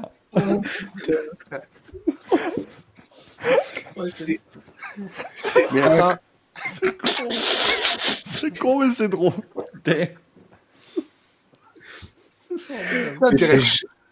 C'est génial. Qui est assis sur qui? Ah oui, Gazou, vas-y, je fais du bilboquet. S'il vous plaît, messieurs, restons sérieux. Je faisais du marsouinage, j'expliquais quelque chose de technique, s'il vous plaît. On allait dire un truc sur Las Vegas, mais je sais déjà plus ce qu'on dit. Si, en fait, il y a eu un truc intéressant. En fait, il y a 3 Grands Prix aux États-Unis, d'accord. Il y a quasiment 2000 km entre chaque circuit. C'est avoir 3 Grands Prix aux États-Unis, c'est comme 3 Grands Prix en Europe. Donc voilà, en fait, pour moi, il faut prendre à l'échelle. L'échelle des États-Unis, la population américaine par rapport à l'Europe, ça n'a rien à voir. Les mecs, surtout qu'en ce moment, la plus grosse hype, elle est de la Formule 1, elle est aux États-Unis. Là où t'as le plus de monde, c'est aux États-Unis. C'est là où ils peuvent se faire le plus d'argent et... c'est vraiment... ah, ça me bouleverse. C'est troublant. Donc non, tu vois, c'est là où ils peuvent. En fait, donc Las Vegas, forcément, ça a ramené de l'argent. Tu vois, la jet set, ça va vendre à balles. Donc ils vont pouvoir se baser là-dessus. C'est sûr qu'au Moyen-Orient, ils ramènent plus d'argent pour avoir la Formule 1. Aux États-Unis, t'as besoin de moins payer, je pense, qu'un pays du Moyen-Orient. Par contre, derrière, t'as plus de monde. Tu vends plus de billets, tu vends plus de merch, tu vends plus de droits, tu vends plus de tout. Parce que c'est aux États-Unis et eux, oui, ils ont 3 grands prix, mais justement entre la distance entre Spa et le Castellet, bah, t'as moins de kilomètres entre Spa et le Castellet que entre Miami et Austin, quoi, tu vois. Et donc virons le Castellet. Mais moi, mais pas de problème. Hein. Non, mais parce que il faut prendre ça aussi. Toi, moi, je suis pas loin de Paris. Que j'aille au Castellet ou à Spa, je m'en fous, quoi. Mais viens à Spa, tu vois. Puis à l'époque, là on parle de 3 grands prix sur 42. Oui, après on en aura un par week-end, forcément. Voilà, à l'époque t'avais 2 ou 3 grands prix aux États-Unis sur 14, 15 ou 16, quoi. Là, c'est pas nouveau. Enfin, en fait. On peut pas. Même attendez les gars, on pourrait pas se scandaliser, même si on avait 5 demain. Je veux dire, la F1 c'est Liberty. Bah oui. Bah non, ils ont un marché énorme. C'est d'ailleurs étonnant qu'il l'ait pas fait plus tôt. Ouais, franchement, ouais. Qui n'est pas le chien de Mickey. Mais en fait, le truc, c'est que... non, mais en fait si, ils le font au bon moment, parce que tu ne pouvais pas le faire plus tôt, vu que l'engouement des Américains est arrivé l'an dernier, en fait, sur la F1, vraiment, où ça fait des audiences. Là, c'est... Ouais. On a le Grand Prix le plus vu de l'histoire, quasiment, en Arabie Saoudite, là. Enfin, c'était incroyable. À des horaires, évidemment, qui étaient favorables pour nos amis américains. Donc, en fait, le truc, c'est que la F1, c'est pas... européen, on va dire, oui, à l'ancienne, mais c'est mondial, et donc faut satisfaire tout le monde aussi. Quand là, la F1 dit, oui, il faut satisfaire le monde entier, ouais, pas de problème, bah, faut satisfaire les Américains aussi. Les mecs, ils bouffent des GP en Europe, où ils se lèvent à des heures pour regarder, et puis c'est que les mecs, ils se scandalisent, le Grand Prix va être à 6h du mat', mais si tu veux pas le regarder, tu dors, et puis tu regardes. Déjà, il passe le samedi, en plus, on pourrait dire, attendez, il le laisse le dimanche, ce qui fait que nous, le lundi matin, avant d'aller bosser, on va le voir. Déjà, c'est cool. Et qui plus est, à chaque fois qu'il y a un nouveau Grand Prix, oui, regardez, c'est dans un pays qui n'a aucune histoire avec la F1. Putain, là, il y a de l'histoire avec la F1. Ouais, mais non, c'est pas suffisant. Ah ben, ferme ta gueule. Putain. Non, mais il y a toujours une raison pour que ça n'aille pas. Alors que le tracé va être génial.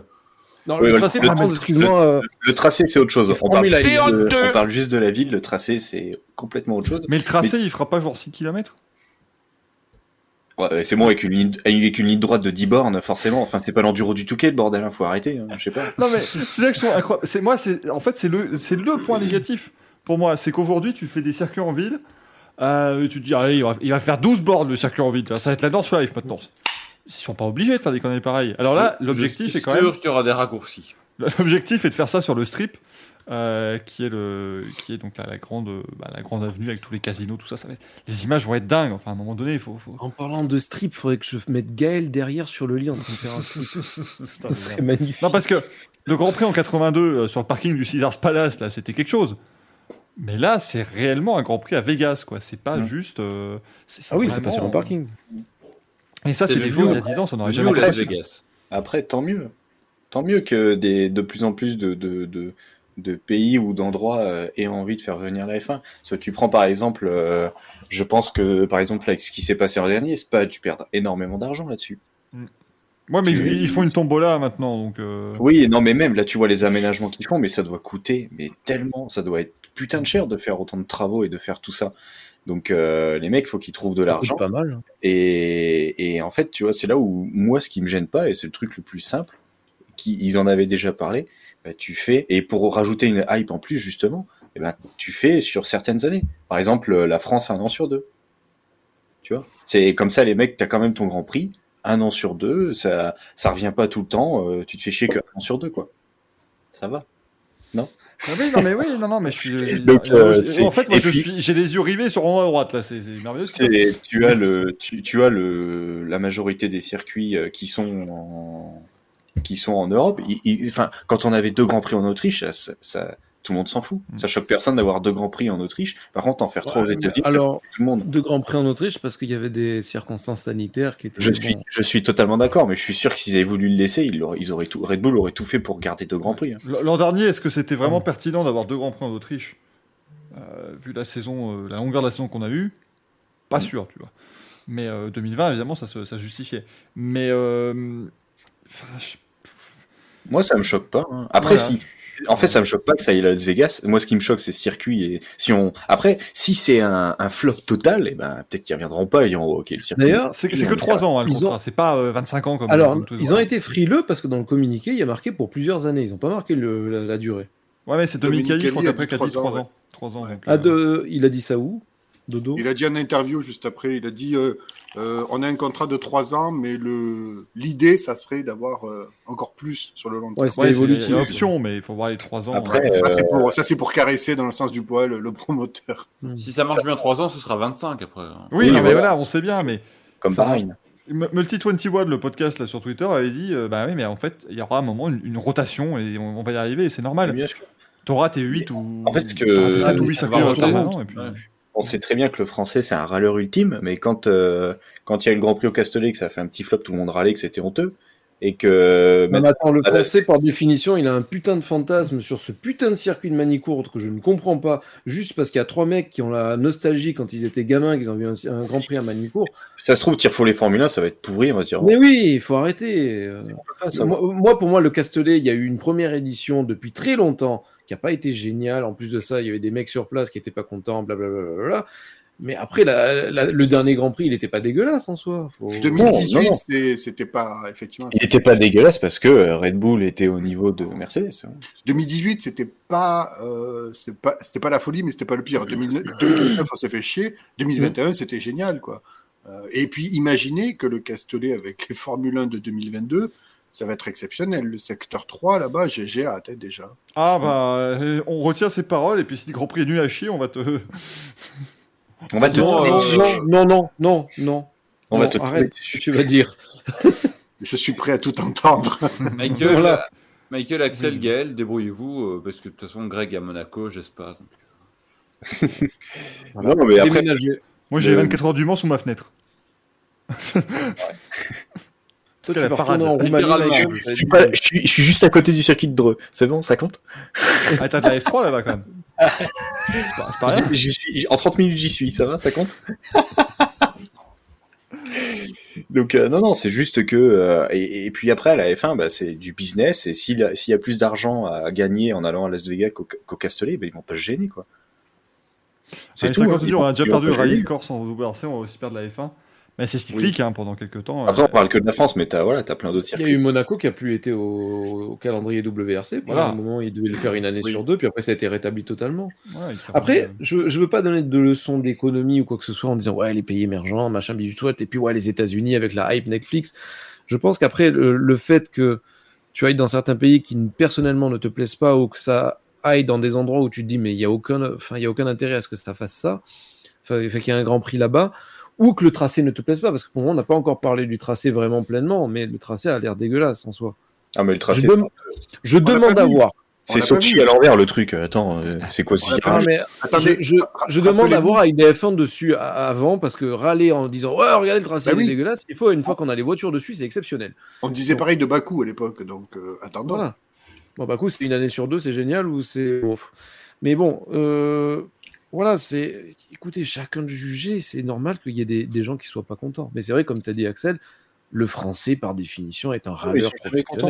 Et on dit tout de suite, oui, de toute façon, on va enlever la France, mais il y a un moment, Barcelone, ils n'avaient plus de thunes, quoi. Voilà. Et donc, on va réellement, les gars, se retrouver avec un tiers du championnat, avec des circuits urbains. Hein.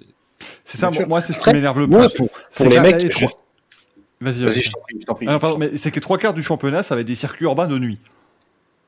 Oui, ça commence à être le bardo, ça, quand même. C'est vrai qu'il y a quelqu'un qui disait que justement les circuits de nuit, c'était ponctuel, c'était rare dans l'année, c'était la petite cerise sur le gâteau, c'était cool. Là maintenant, en gros, c'est comme quand t'es dans le jeu F1 et que tu dis bon ben voilà, je mets tous les circuits de nuit. Ah, voilà. C'est cool. Singapour, ça a plus la même gueule. Voilà. Singapour, c'était classe, tu vois. Bah là, les mecs, ils vont revenir après 2 ans d'absence, ça va être le 14e Grand Prix de nuit de l'année. Bon, ça va perdre de son charme quand même. Et puis. La sustainability de la F1 et mettre des putains de projos qui font 300 watts tous les 2 mètres. Et vous savez qu'il paraît que l'Australie, c'est de jour. Bah, j'espère bien. Mais il y a quelques années, ils voulaient faire de nuit. Oui, ils voulaient que ça se termine comme Abu Dhabi. Hein, Steam Touslo nous le dit, on n'a toujours pas eu de Grand Prix de jour cette année. Voilà, c'est terrible. Et après, oui, c'est vrai que passer tout le temps sur la nuit, bon, s'ils ont envie, hein, écoute. La nuit est chaude, elle est sauvage. Ouais, exactement. La vie est belle. Mais après, tu vois, c'est merde. Du coup, je sais plus ce que je voulais dire. Ouais, super. Oui, voilà. Les gens qui sont pas contents que ça parte du Castellet, mais est-ce que la plupart a déjà fait un Grand Prix, enfin pas pour vous, mais pour les gens qui râlent, un Grand Prix en vrai? Parce que si c'est pour être juste dans une ligne droite, ça passe. Et ça repasse. Enfin, moi personnellement, pour avoir vu un Grand Prix de F1 en vrai, enfin pour avoir vu le Castellet, j'ai eu de la chance parce que en étant gendarme, j'étais à l'intérieur, j'ai fait toutes les tribunes, j'ai tout fait parce que je me suis rassasié comme pas possible. Il y a certains endroits, je me disais putain, mec, c'est pas bien. Les mecs ils ont payé une blinde, mais je préfère largement le regarder à la téloche, quoi. Là, un truc tout con, on doit aller voir avec Geoffrey, on doit aller à Monza cette année. Mais j'ai dit putain, faut pas prendre la ligne de départ. Tu vas les voir passer à fond, il y a aucun intérêt. Faut prendre le premier virage ou quelque chose comme ça, un truc un peu plus intéressant. Sur la ligne de départ du Castellet, moi j'adorais parce que t'avais quand même une visu sur les stands pendant les essais. Tu vois le départ, c'est cool. Certes, mais après le reste. Alors que quand t'es au virage du pont, ils arrivent, ils font ce S, ils s'arrêtent quasiment et puis après ils repartent comme des fusées. Là, c'est magnifique. Putain, j'ai fait des photos extraordinaires, je me suis régalé. Et je voulais reprendre des places là cette année. Que ce soit à Las Vegas ou au Castellet, de toute façon, je le regarderai dans mon canapé. Donc, je préfère avoir toutes les images et je m'en fous. Tellement, si tu as déjà fait un Grand Prix en vrai, tu y vas pour les essais libres et tout ça, mais par contre, tu te fais le Grand Prix à la télé parce que tu n'arrives pas à suivre en vrai. C'est impossible. Non, mais moi, j'avais le Grand Prix sur le téléphone et après, je regardais en vrai. Okay. Si tu veux voir. C'est faux fan.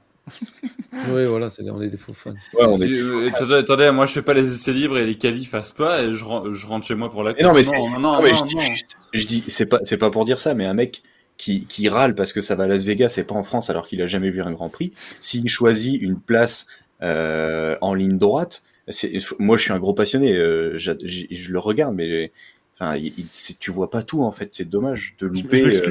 Je m'excuse Olivier, mais l'an dernier, il fallait peut-être mieux faire les essais libres avec Calif, compris à la maison. Oui, c'était pas con à ce pas. Oui, alors, d'autant plus que je vous l'ai pas encore dit, mais j'ai quand même perdu à cette tombola. Mais non mais le jeudi, d'après mes sources, c'est une fancifère qui m'a organisé.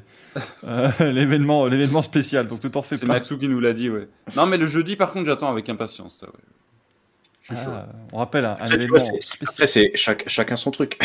Moi, je suis un pilote de motocross, j'adore le motocross, je peux passer une journée dehors sous la boue pour de la motocross, mais je le ferai pas pour de la Formule 1. Ah non, bien sûr. C'est comme ça. J'adore être dehors pour de la moto, peu importe le temps, parce que j'ai fait toutes les courses et j'ai fait du championnat d'Europe, il n'y a aucun problème. Par contre, la F1, c'est dans mon canapé peinard pour voir toutes les images et vraiment profiter au max. Avec une canette. Bien évidemment, avec modération. Profitez au Max ou un autre pilote, hein, c'est pas. Oui, profitez au Charles, profitez au Lewis. Profitez de Max. Mais en tout cas, voilà, bon, Las Vegas l'an dernier, le 74e Grand Prix de Formule 1. Et non, je suis désolé, Michael, j'interviens, je lis, oui, j'ai perdu la tombola, mais j'ai un an de F1 TV Pro. Que dalle, parce que c'était du Access. C'était pas F1 TV Pro. Donc je l'ai pas pris, évidemment. C'était du Access. Attends, les mecs vont faire en grand seigneur un an d'un truc à 3 balles par mois. Oui, et donc là, je critique pas Spa, je critique évidemment la F1. Ils ont offert des abonnements de merde. Faut le dire quand même. Putain de merde. Voilà. Ah les mecs, tu leur as donné 300 balles pour le week-end et ils te répondent, allez, 36€. À Las Vegas, il pleut pas, t'as pas remboursé les mecs. Et de toute façon, tu prends à Jeddah, il y a 15 spectateurs. Les rembourser, ça va, c'est 15 personnes. Et puis regarde Las Vegas, imaginons il pleut le Grand Prix. Eh bah, t'attends 4 heures, bah il fait jour. Bim, tu roules, voilà. À un moment donné... Donc on rappelle 22 heures. Est-ce qu'ils l'ont pas fait de nuit pour la chaleur? Donc en novembre, je connais pas du tout le en novembre à Las Vegas, ça doit aller. Texan. On n'est pas du tout au Texas, mais c'est pas grave. Non, l'Arizona. Non, la Nevada, Las Vegas. Non, Nevada, oui. Bah, ils l'ont fait de nuit parce que ça va. Michel Mélanger aussi. C'est Las Vegas, attends, tu vas pas le faire de jour, alors que de nuit, t'as tous les hôtels qui pètent les lumières. C'est vrai que ça fait con, tu vois. Ah bah oui. C'est d'ailleurs un truc extérieur parce que l'IndyCar en 2011 avait réussi donc à fermer à la circulation cette partie-là, le strip, pendant à peu près 20 minutes. Et c'était un événement incroyable parce que ça n'était jamais arrivé dans l'histoire que Las Vegas s'arrête. La F1, les amis, ils font bonjour, 3 soirées s'il vous plaît. Vous roulerez plus. C'est la force d'attractivité de la F1 qui est incroyable. C'est vrai que d'ailleurs, on pourrait s'intéresser de savoir combien ça a réellement coûté, parce que le principal problème qu'il y avait pour que le Grand Prix de Londres ne s'organise pas, c'était justement ça, l'impossibilité de fermer les routes là où ils voulaient passer, en fait. Ça coûtait un pognon pas possible. Donc, je serais curieux de savoir quel est le coût du contrat pour Las Vegas. Ah, mais aujourd'hui, comme tu as les revenus qui sont gigantesques grâce à la F1, bah, tu peux te le permettre. Là, les hôtels, ils vont être blindés. Archi blindés. Je pense que même c'est déjà complet, là. Et c'est le week-end de Thanksgiving, en plus. Ouais. C'est un week-end férié aux États-Unis. Tu dis Thanksgiving. Thanksgiving. Ah. Non, mais ça va rapporter un... Thanksgiving. Jean, allez-y, sort de ce corps. Non, mais c'est very good, tout comme tout Las Vegas at Thanksgiving. It's very good Thanksgiving. Very, very explosive. Pardon. Il y a un peu de Jean Todt aussi, hein, je trouve. Yes, for sure. Ouais, un petit peu de Cyril Abitboul. Bref, tous les Français qui parlent anglais, quoi, finalement. For sure. Yes, for sure. On a dans les news, bon bah donc Nakagami qui ne participera pas au Grand Prix d'Argentine parce qu'il y a le Covid. Donc heureusement, Stéphane Bradel va pouvoir le remplacer chez Honda. Sauf que Marc Marquez ne fait pas le Grand Prix non plus parce qu'il faut qu'il le remplace aussi. Du coup, Stéphane Bradel va pouvoir le remplacer. Comment ça va devenir compliqué pour le c'est catastrophique chez Honda. Hein. Là, c'est plus possible. Hein. Bon après Nakagami, c'est pas une énorme perte pour eux parce que bon, il n'a pas fini les deux premiers Grands Prix par terre ou pas loin. Non, il a fini. Est-ce qu'il est tombé la dernière? Je crois pas. Hein. Il me semble que il est tombé dans une session, c'est sûr, mais ça devait être essai ou qualif. Oui, mais parce que Takaki Nakagami est le nouveau Crack Rock Show. Donc... C'est juste qu'il a jamais, il est jamais allé dans le top 10, hein, c'est tout. Oh putain, quelle horreur.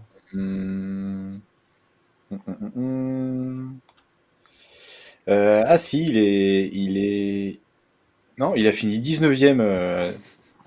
Il a fini 19e en Indonésie. Ah bah bravo lui. Et pas tombé au Qatar. Et au Qatar, non, il a fini sur ses roues, il a fini 10e. Ah ouais. Voilà. Ah bah, 17-19. Donc bah, ouais, pour lui, après il a dit qu'il n'avait pas de symptômes particuliers, qu'il ne se sentait pas fatigué ou quoi. Donc je pense qu'il va faire, il va rester au chaud et puis c'est tout. Il reviendra pour se battre pour une 10e place. Hein. Il va se cantonner, rester chez lui.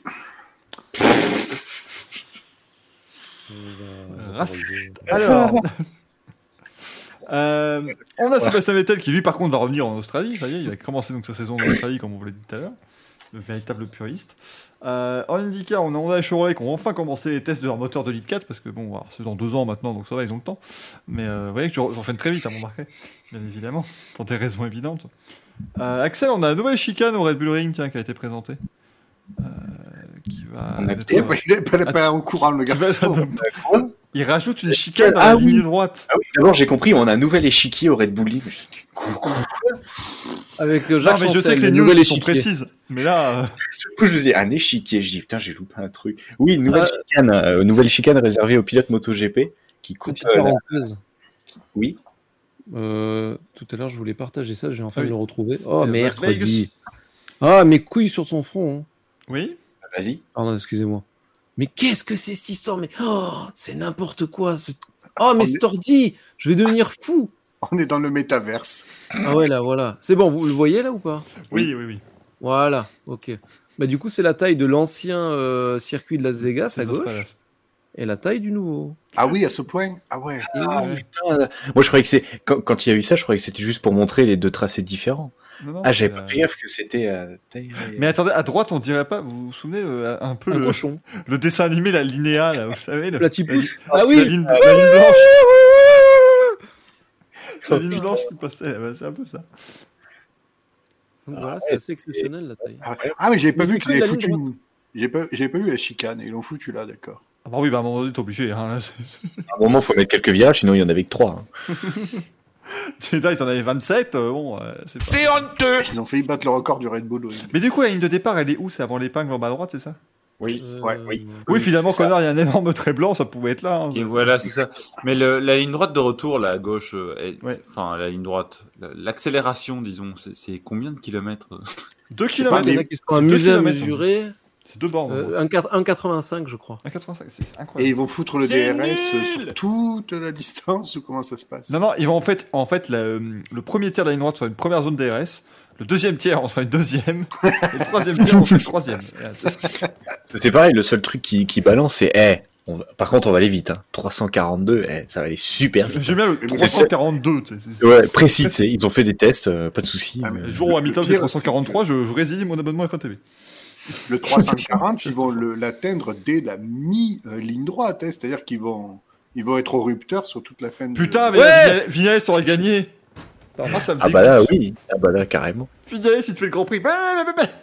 Exceptionnel, oui, je fais très bien le moteur Yamaha. Je fais très bien Vinales. Bon, on retourne au Red Bull Ring, du coup. Oui, donc il y a une chicane. Excusez. Oui, le Red Bull Ring, ils ont coupé la première ligne droite en... Attends, la grande ligne droite, là, oui. Là. À la moitié, ils ont fait une belle chicane pour on va dire éviter ce qui s'était passé entre Zarco et Morbidelli, notamment.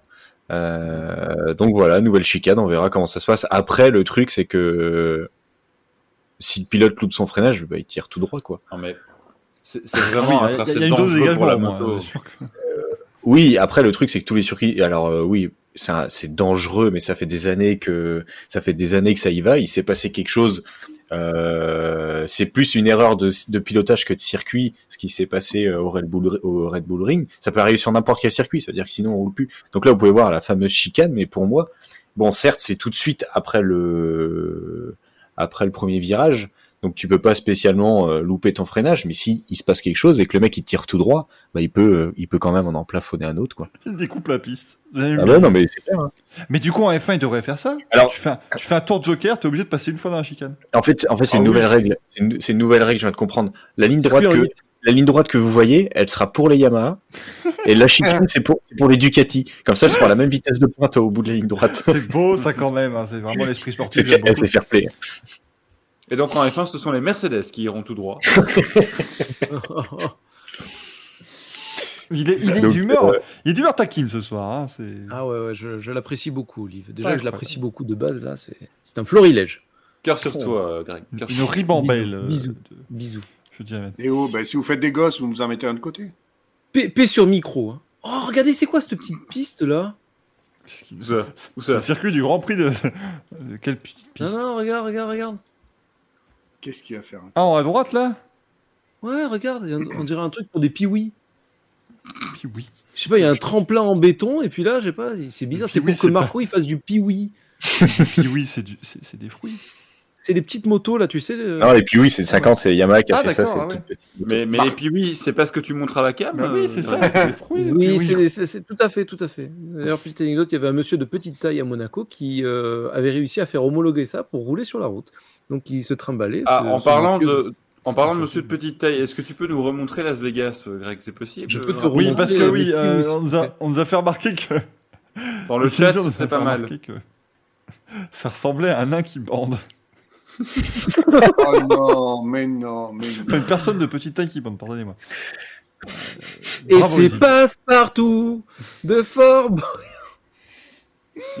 Oh, quelle horreur. Putain, je le vois en plus. Bah oui, viens là, on te dit, il est con. Oui. C'est le but. Est-ce que tu veux... Attends, j'ai une vidéo, Gaël, que tu nous as envoyée. Non, s'il vous plaît. Alors, Sébastien Loeb a testé une Ferrari GT3 du DTM. Il y a une histoire de stable aussi. Et il pourrait faire du DTM cette année, Sébastien Loeb, c'est génial quand même. Voilà, tout le monde s'en fout.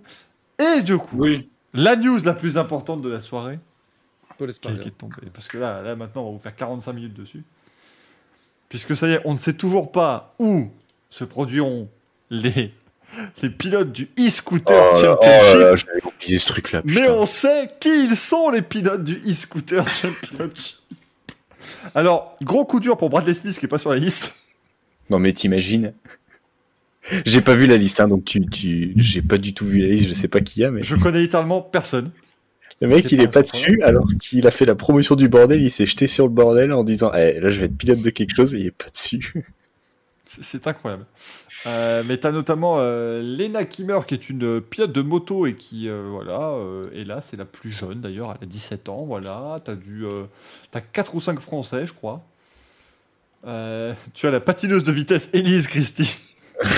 La fameuse Élise Christie. Voilà, donc le nom. T'as Aaron Guardado, Alexis Letellier. Lui, il est français. Hein. Ami Houd, Annie Chetty. Anthony Magalhães, enfin voilà, il y a du. Mais franchement, c'est de tous horizons, hein, parce que t'as des gens qui font du patinage de vitesse, t'as des gens qui font de la moto. Salut Mila, merci beaucoup pour l'abonnement. Merci beaucoup Mila. Non mais regarde comme ils sont magnifiques sur cette affiche, on dirait les Avengers. Mais oui, non mais c'est formidable. Mais moi je suis désolé, l'affiche est formidable si t'enlèves les trois guignols sur leur. Il est où Lucas ? Il est plus là. Ah bah il pilote pas, là c'est que les pilotes. Oui mais il pilotait la première année. Mais moi, ce qui me fait halluciner, c'est le montage avec les photos des pilotes, sur leur scooter de travers comme ça. Enfin, je sais pas, moi, je m'imagine des Parisiens, quoi. Je sais pas. Non, et bienvenue au Bobo e-scooter Championship. Ah non, mais c'est. Et en plus, il y a du monde, quoi, quand même. Il y a 30 pilotes. Bordel. Il y a 30 pilotes, mais en fait, ils les ont recrutés comment ? Ça, c'est pas des... Enfin, il y en a, oui, c'est des sportifs. Là, c'est des volontaires. Alors, tu devais t'inscrire. Puisqu'en fait... Donc, c'est les anges de la télé-réalité, ils sont tous beaux. Tu étais obligé, en fait, d'être athlète professionnel pour t'inscrire. Et maintenant, bonne nouvelle. Donc là, je vous rappelle, on avait fait un coup de gueule dans le Racing Café, puisque ça faisait que nous, du coup, nous ne pouvions pas participer. Ce qui est évidemment un scandale, vu que nous avons été les premiers à soutenir cette compétition. Mais rassurez-vous, puisque donc, peu de temps après le début de cette première saison qui commencera prochainement, si je dis pas de bêtises, ça commence. Ah mais alors c'était quoi ? C'était des courses d'essais avant ? Bah c'était juste les essais, ils faisaient les essais pour voir à quoi ça ressemblait sur des pistes de karting. Et maintenant ils vont faire ça dans des centres-villes. Mais rassurez-vous, puisque peu de temps donc après le début de la première saison, eh bien il y aura un programme de développement. Putain de merde. Un programme de développement si vous voulez devenir un pilote du e-scooter championship. Mon sang. Mais attends, Michael, est-ce que tu nous garantis que c'est pas un truc qui finira sur TF1 présenté par Camille Combal ? Parce que j'ai quand même l'impression que ça sent l'arnaque, ce truc. C'est honteux. On vous rappelle qu'il y aura une course en France. Et que si c'est pas loin de chez nous, on la court. C'est sur le port de Marseille. Ah, c'est sûr ou c'est... Enfin... Ah non, je sais pas, vu que je crois que c'est toujours cette photo à la con. Voilà, il y a la photo de Marseille qui est là. Formidable. Bon, les malins, quand ça sera sur une Bugatti, là... Ah, mais... Ils vont faire un tour, ils vont s'arrêter à chaque fois pour changer de scooter. Enfin, je sais pas, tu fais comment ? Non, mais ça va être. De scooter, de trottinette, hein, pardon. S'ils font ça sur Bugatti, c'est le pire truc du Bugatti. Et Nico Rosberg n'est pas engagé, je comprends pas. Attends, qu'est-ce qu'il nous montre, Gaël, là ? Parce qu'il y a une vidéo. C'est quelqu'un qui galère avec une amie. Il n'arrive pas à garer une amie. Non, mais attends, 1 minute 57, le regarde.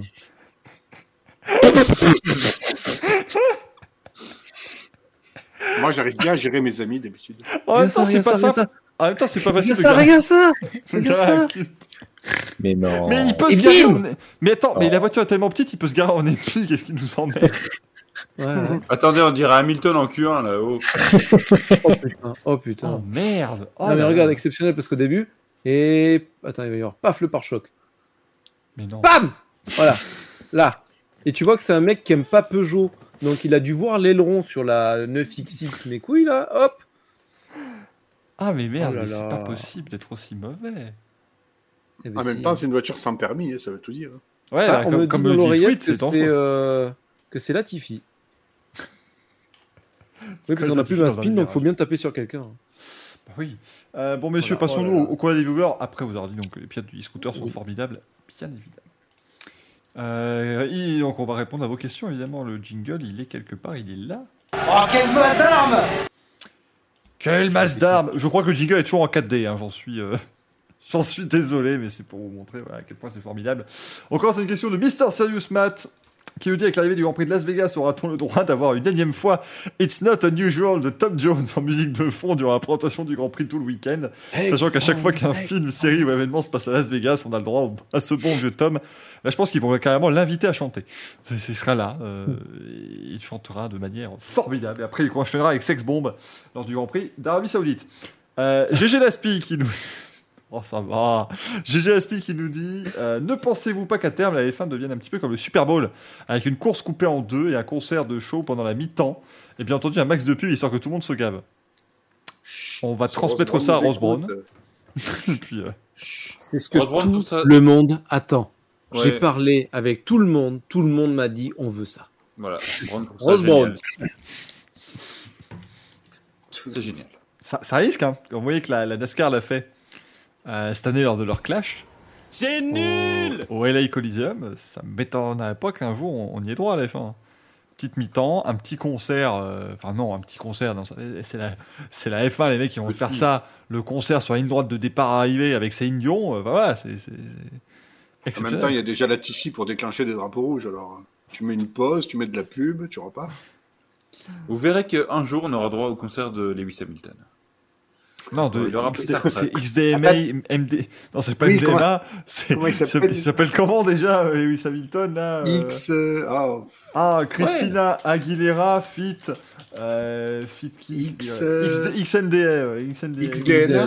XNDA, là. Oh là là, j'avais oublié que, du coup, la chanson que Lewis Hamilton a enregistrée en feat avec Christina Aguilera s'appelle Pipe. Bon, voilà, après, on fait... Moi, ça me fait rire, là. Ça s'appelle Pipe. Pipe, c'est moins drôle quand ça s'appelle Pipe que Pipe. Bah, il y a Bibit et Pipe, quoi. Les rines sont pas achetés à mi-temps, on dit bonjour. C'est vrai que j'ai fait un bruit de. Boisson. C'était terrible. On parle des NFT, mais bon. C'était. Écoutez, j'ai fait ce que j'ai pu, hein. Très clairement. Et enfin, Rally50 qui nous pose une question fortement intéressante, et là, on va galérer à y répondre. Comment fonctionnent les couvertures chauffantes? Alors. Tu enveloppes le pneu et ça chauffe. Ce sont des résistantes comme ça. Oui, c'est des résistantes en S, ouais. C'est ça. Qui sont placées et tu peux donc les préchauffer, bien sûr, à ta température désirée. Et c'est à chaleur tournante, hein. Disons-le. Comme mon four. Du coup. Non, c'est faux, hein, ce que je dis, parce qu'il y en a qui vont prendre. Parce qu'il y a la pyrolyse sur le pneu. Oui. C'est pour ça qu'il y a Mario Isola, tu sais, il fait cuire ses pizzas. Tu vois, il arrive. Et la calzone, c'est pour qui? Je sais pas s'il y a la pyrolyse, mais vu ce qu'en font les Williams en essai privé, il y a la pyrotechnie en tout cas. Il y a Pirelli et la pyrolyse. Et il y a la Pierre Gasly. La roue du forçage. M du Forest. Instagram. Hop. Placement produit. Norfistière. Ah, Didier pyrolyse. Oh putain, Manu. Oh là là. Oh, validé. Totalement validé. Bravo. Du coup, je vais montrer mes kills. Alors, pas maintenant. Fais gaffe, t'es chez Gaël. Hein. Oui, fais pas ça chez moi, s'il te plaît. Il va débarquer. Il raisonne plus. Oh. Est-ce que tu peux essayer d'aller dans mon lit, d'ailleurs? C'est vrai que c'est bluffant. C'est quelque chose. Hein. Mets-toi dans mon lit pour voir. Je vais essayer quelque chose. Tu vas te faire ban de Twitch, hein, mon gars. Mais non. Qu'est-ce qu'il a de... Ah merde! Alors c'est un maracas, voilà, je tiens à le signaler. Et quel enfer! C'est pas possible. Qu'est-ce que tu fais avec un maracas? Mais j'avais fait le Louis, et une fois j'avais fait un Louis, j'avais fait Hola, que tal? Que tal? Que tal? En parlant de ça, Pitbull a une écurie qui est gagnante de. Ça n'a rien à voir, le mec est cubain, il n'est pas du tout mexicain. Mais il a une écurie qui est gagnante en NASCAR. Voilà, il a gagné sa première course de NASCAR ce week-end, Pitbull, tout à voilà. fait. Voilà, et vous venez devant mes Pitbull, d'ailleurs. Et non pas tes petites boules, c'est pas... Non, exactement. Bon, je me suis dit, Olivier est devenu News 3. Ah, mais c'est ça, c'est, je l'ai déclenché quand j'ai vu que ça allait devenir terrible, quoi. C'est aberrant, frérot, de voir ce genre de choses. Et vous êtes encore 110 à voir ça, et c'est terrible. Eh oui, tous pour voir mon de flipper, zizi maracas. Bon, est-ce que t'as un Louis ? Pas du tout.